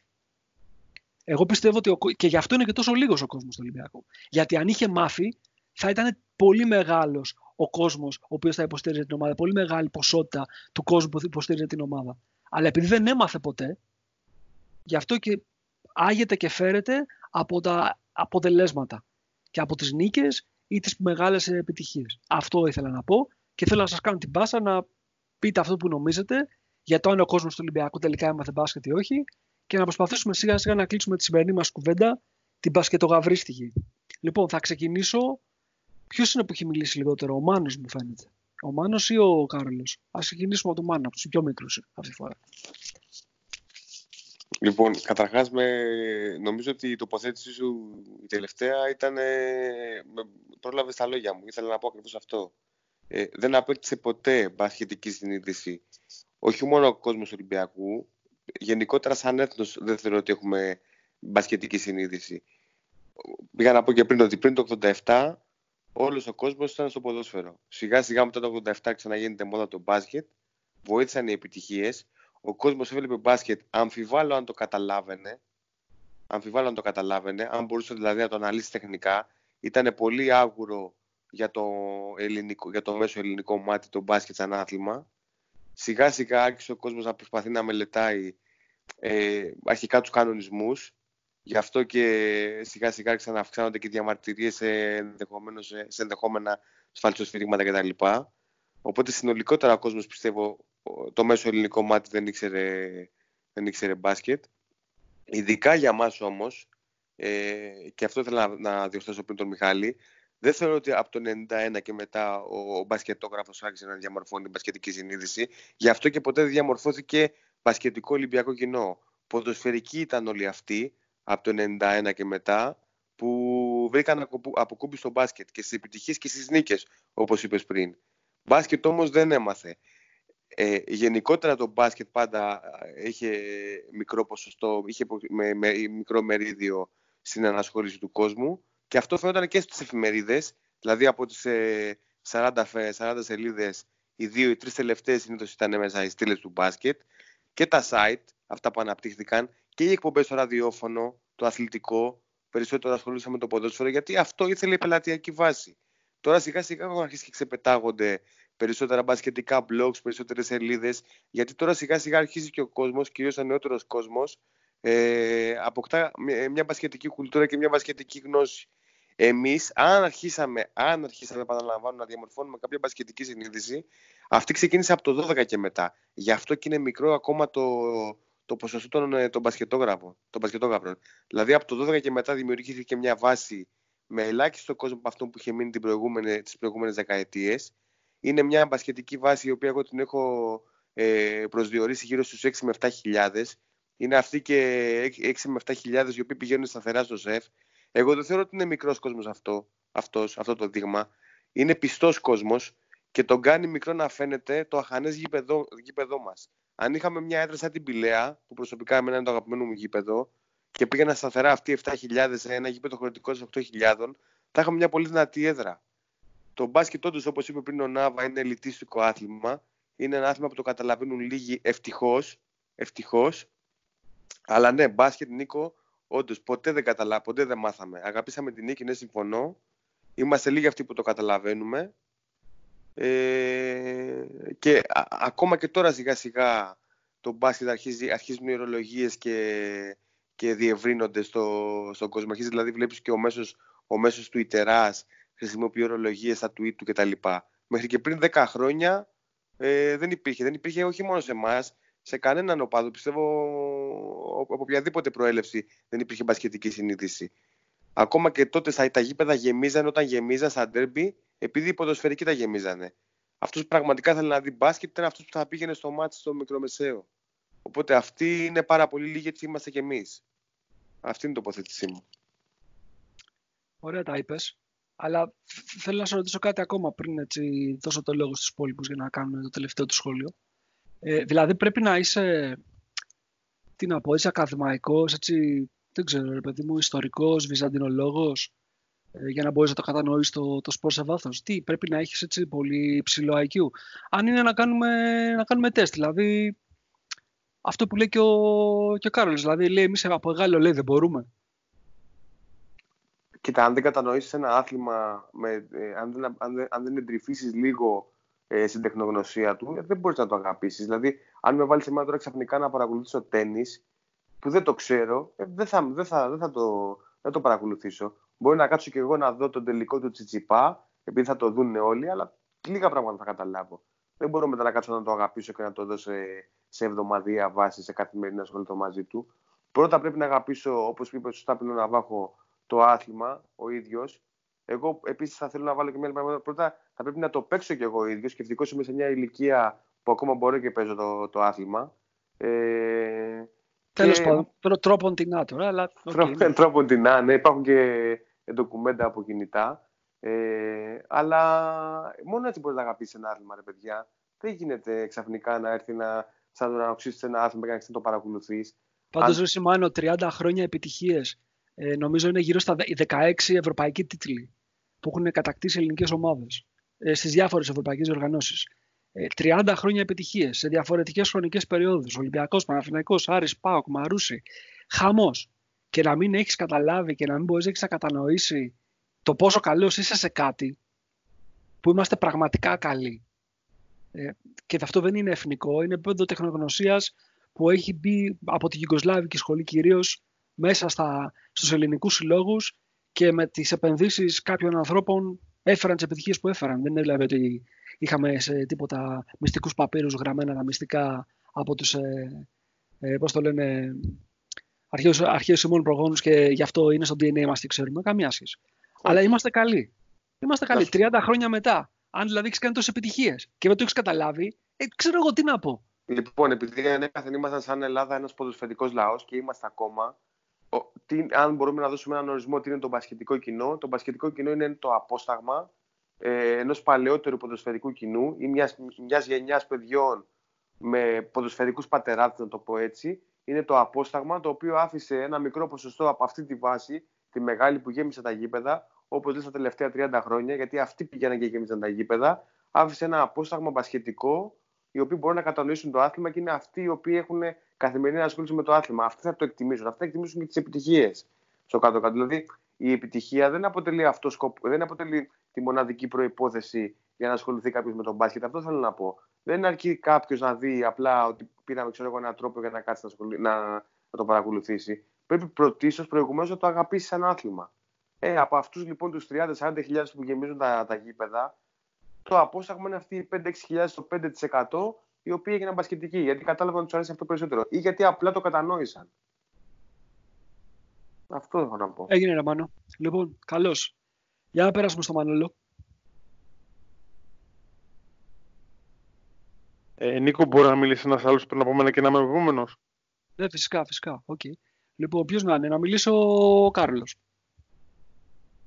Ε, κοίταξε να δεις, θα πάρω μια-δυο πάσες από αυτά που πάτε πριν και θα πω ότι αρχικά δεν είναι ότι είμαστε στην Ελλάδα ποδοσφαιρική. Παιδιά, είναι το ενενήντα επτά τοις εκατό του πλανήτη ποδοσφαιρική, ας πούμε. Το νούμερο ένα άθλημα σε όλο τον κόσμο, εκτός από, το έχουμε ξαναπεί, εκτός από δύο-τρεις χώρες, μία Λιθουανία, Φιλιππίνες και δεν ξέρω αν είναι και πουθενά αλλού, είναι το ποδόσφαιρο. Δηλαδή δεν είναι ότι εμείς εδώ είμαστε οι πλεμπαίοι, οι Homo erectus και οι άλλοι έχουν αναπτυχθεί παραπάνω από εμάς. Ό,τι γίνεται σε όλο τον κόσμο γίνεται και εδώ. Και εντάξει, στην Αμερική που είναι το baseball και δεν είναι το ποδόσφαιρο. Αλλά δεν είναι το μπάσκετ. Το μπάσκετ είναι σε δύο χώρες νούμερο ένα. Νομίζω μόνο Λιθουανία, Φιλιππίνες. Ε, τώρα, στο διατάφτα του ερωτήματος. Κοίταξε να δεις. Θα, δεν θα συγκρίνουμε, Νίκο, νομίζω τώρα εγώ, ε, με τον μπασκετικό κόσμο που θα έχει μία άλλη χώρα, με μία άλλη κουλτούρα, με μία άλλη ιδιοσυγκρασία. Θα συγκρίνουμε την πραγματικότητα την ελληνική, όπου έχουμε στην ελληνική πραγματικότητα δύο-τρεις ποιοτικούς δείκτες. Οπότε, για τον Ολυμπιακό που ξεκινώντας αυτό το πράγμα, όπως σωστά είπε ο Μιχάλης, δεν είχαμε από πριν μία μπασκετική εντός αγωγικών κουλτούρα ιδιαίτερη. Η ομάδα στο παρελθόν δεν είχε επιτυχίες, οπότε δεν υπήρχε κανένα δέσιμο.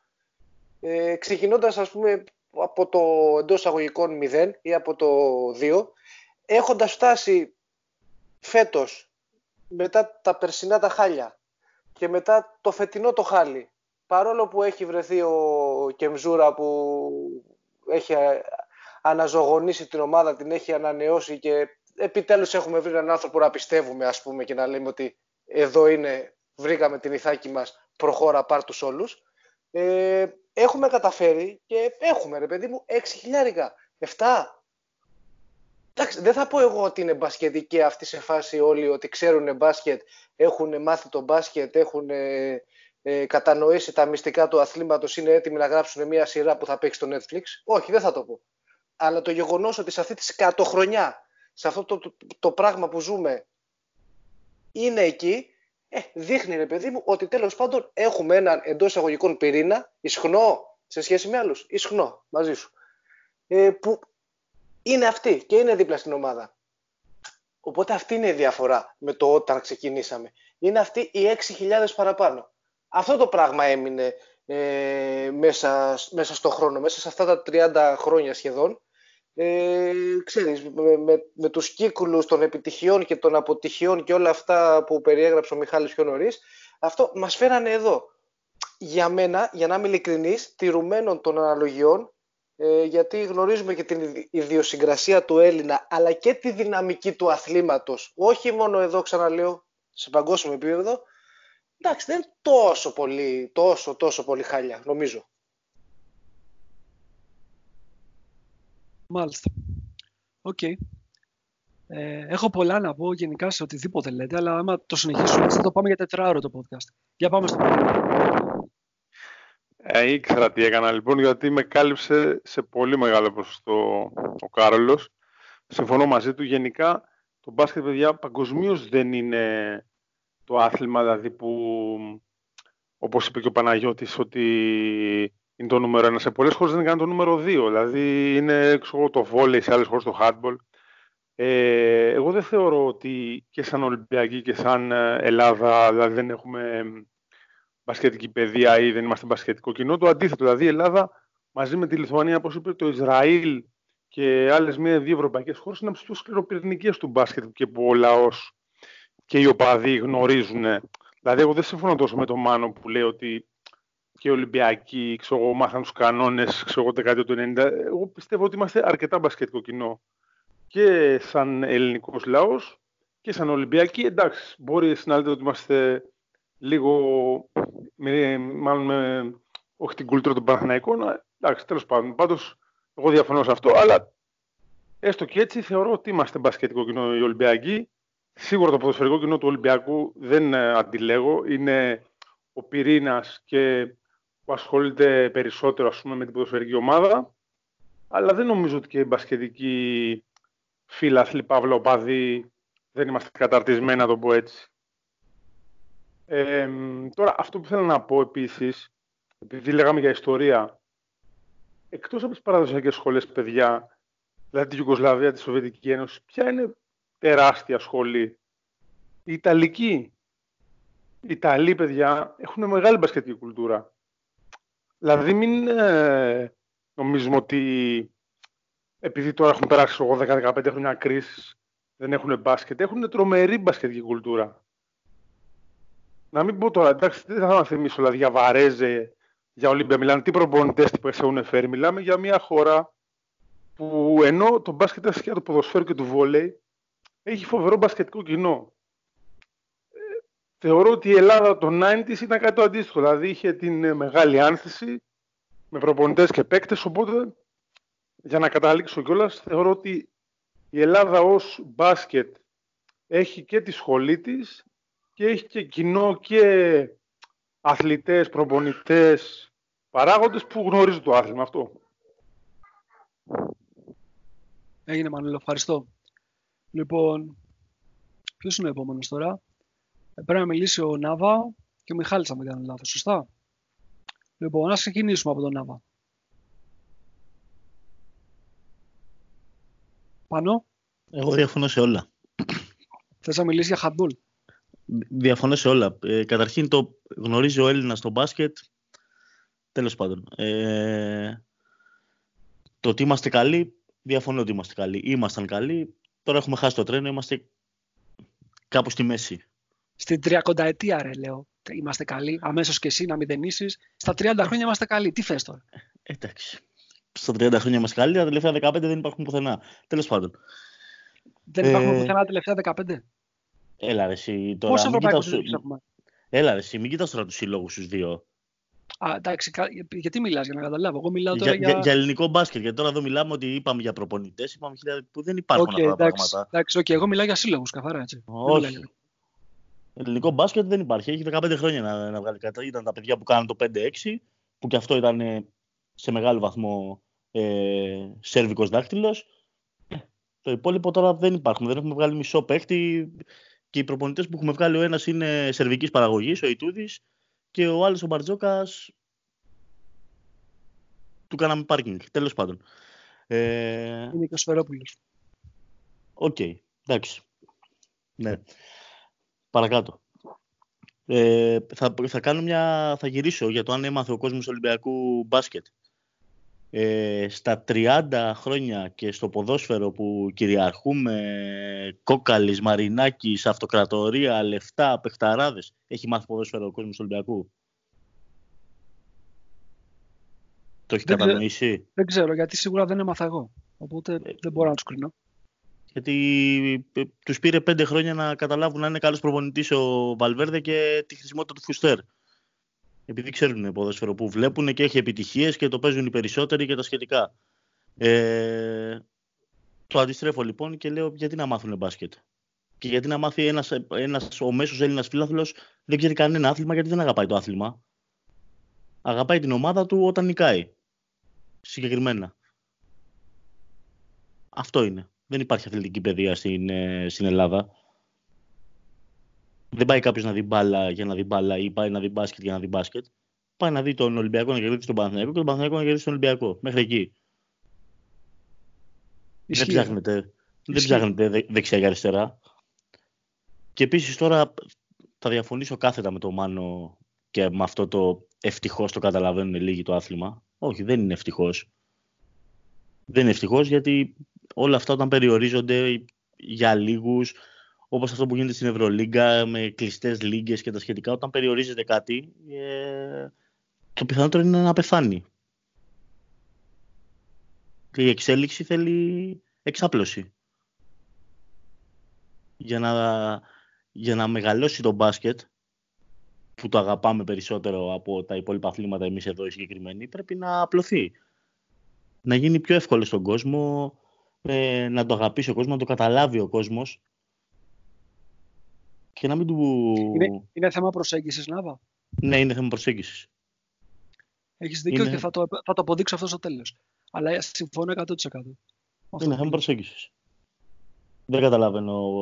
Και, και το ίδιο πάει να το πάθει και τώρα και το ποδόσφαιρο. Γιατί μπήκαν και αυτοί, το μπασκετοποιούν και αυτοί στο ποδόσφαιρο. Το έχουν κάνει από συμπεριφορικά. Τώρα έχουν βάλει και κάτι αστεία στατιστικά και πάνε έχουν, να το κάνουν έχουν, σύνθετο. Ε, κοίτα, έχουν ένα πολύ καλό στατιστικό στο ποδόσφαιρο. Και επειδή τώρα πιάνεις θέμα που ξέρεις ότι μου αρέσουν αυτά. Ε, που είναι η κάλυψη χώρου και οι αποστάσεις που διανύουν παίχτες και το, το καλύπτουν με τριακόσιες εξήντα κάμερες. Και αυτό έχει πολύ ενδιαφέρον. Γιατί ουσιαστικά είναι στερεομετρία. Ε, έχουν, έχουν κάποια πράγματα που είναι πολύ, είναι πολύ ενδιαφέροντα που κάνουν, αλλά είναι και διαφορετική συμφίζεση το σπορ. Δηλαδή, μπορείς πραγματικά να τα κάνεις όλα σωστά και μία λάθος ενέργεια να σου στοιχήσει ή μία αφεντική να, να σε βοηθήσει να κερδίσεις. Ακριβώς αυτό. Τέλος πάντων, ε, ε, για, να, για, να το κλείσω, για να το κλείσω, εγώ προσωπικά πιστεύω ότι ούτε το μπάσκετ ξέρουμε και σαν Ολυμπιακοί, αλλά και σαν. Ε, γενικά Έλληνες, ούτε κάποιο άλλο άθλημα ξέρουμε. Ξέρουμε μόνο τη νίκη. Ασχολούμαστε με το κάθε άθλημα μόνο όταν κερδίζουμε. Όταν δεν κερδίζουμε, πάβουμε να ασχολούμαστε. Και επειδή το πήγε, και για να κλείσω για την, την ε, άποψή μου πριν για τον Παναθηναϊκό, ας θυμηθούμε πόσος κόσμος πήγαινε στον Παναθηναϊκό όταν ο Ολυμπιακός ήταν όγδοος. Οκ. Okay. Ευχαριστώ, Πάνο. Να είσαι καλά. καλά Νίκο, εγώ. εγώ. Λοιπόν, δεν, έχω, δεν θα τελειώσουμε ακόμα, μη χαίρεσαι. Λοιπόν, ε, έχω τον Μιχάλη πρώτα και μετά θα πούμε κάτι ακόμα και θα τελειώσουμε. Ε, Μιχάλη, πώς τους άκουσες όλους αυτούς τώρα που λένε όλα αυτά το σήμερα? Ναι, μισό λεπτό γιατί σφυρίζει και το πλοίο. Σαλπάρουμε. Σφυρίζει και το, σφυρίζει είναι... και το πλοίο. Εντάξει, παιδιά, μη, μη φύγεις Μιχάλη, κάτσε, δεν τρέχει τίποτα από διαφορετικά. Δεν υπάρχει. Μιχάλη. Είναι, πολύ, είναι, είναι spoiler αυτό κατά μία έννοια το πλοίο που σφυρίζει. Έτσι, έτσι. Να σου πω κάτι, είναι ο, ο Μέγας... Είναι ο Μέγας Ολυμπιακός. Ε, ε, ο Μέγας Ολυμπιακός είναι, ναι, ακριβώς. Yeah. Αυτό λέω. Κάναμε spoiler, λίγο δεν πειράζει. Όποιος, όποιος, όποιος ακούει το podcast, να σημειώσει λίγο αυτό το Μέγας Ολυμπιακός και θα καταλάβει την Τρίτη. Λοιπόν, ε, ξέρεις, τώρα η ερώτηση ήταν λίγο πολύ αν καταλαβαίνουμε το μπάσκετ. Ε, και σκεφτόμουν την όπλη, έτσι, συμφωνώ περισσότερο έτσι, με αυτά που είναι ο Ναβάχο στο τέλος.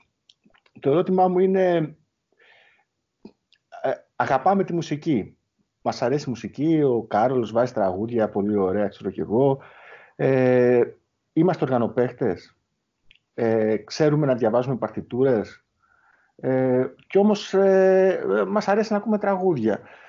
Δηλαδή, το ερώτημά μου είναι τελικά, τι είναι αυτό που μας, πιο σημαντικό μάλλον κάτι, να το καταλαβαίνουμε ή να το αγαπάμε. Και αν το ένα συνδέεται με το άλλο και τι προηγείται, το, τι προηγείται η αγάπη για να κατανοήσουμε κάτι ή πρέπει να το καταλάβουμε πρώτα κάτι για να το αγαπήσουμε. Για μένα προηγείται πρώτα να το αγαπήσουμε και αυτό που αγαπάς είναι κάτι για να πάμε και στην αρχή πώς γίνεσαι μπασκετόγαυρος και μπασκετικός και οτιδήποτε.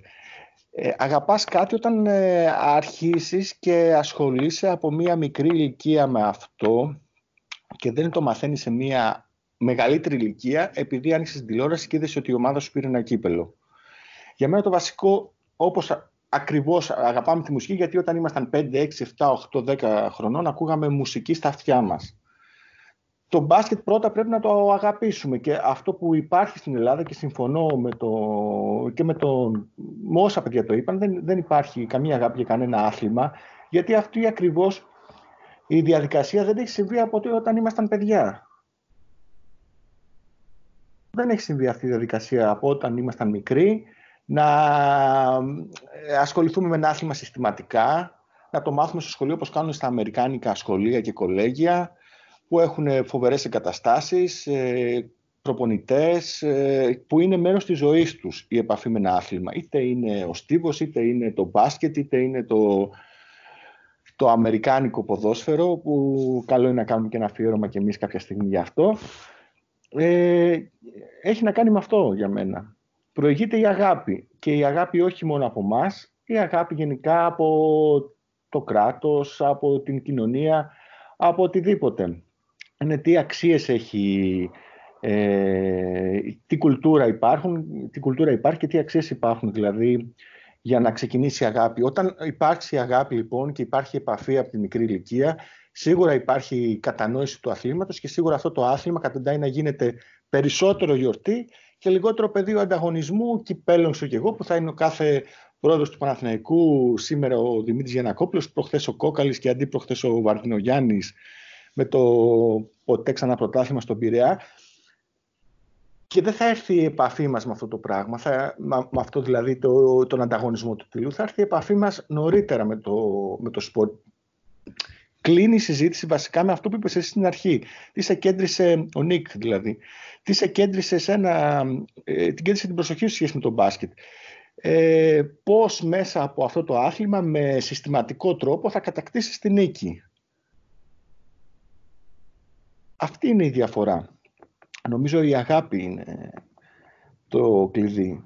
Τα είπες, τα είπες, καλύτερα, τα είπες καλύτερα από ό,τι τα είχα στο μυαλό μου για να κάνω αποφώνηση.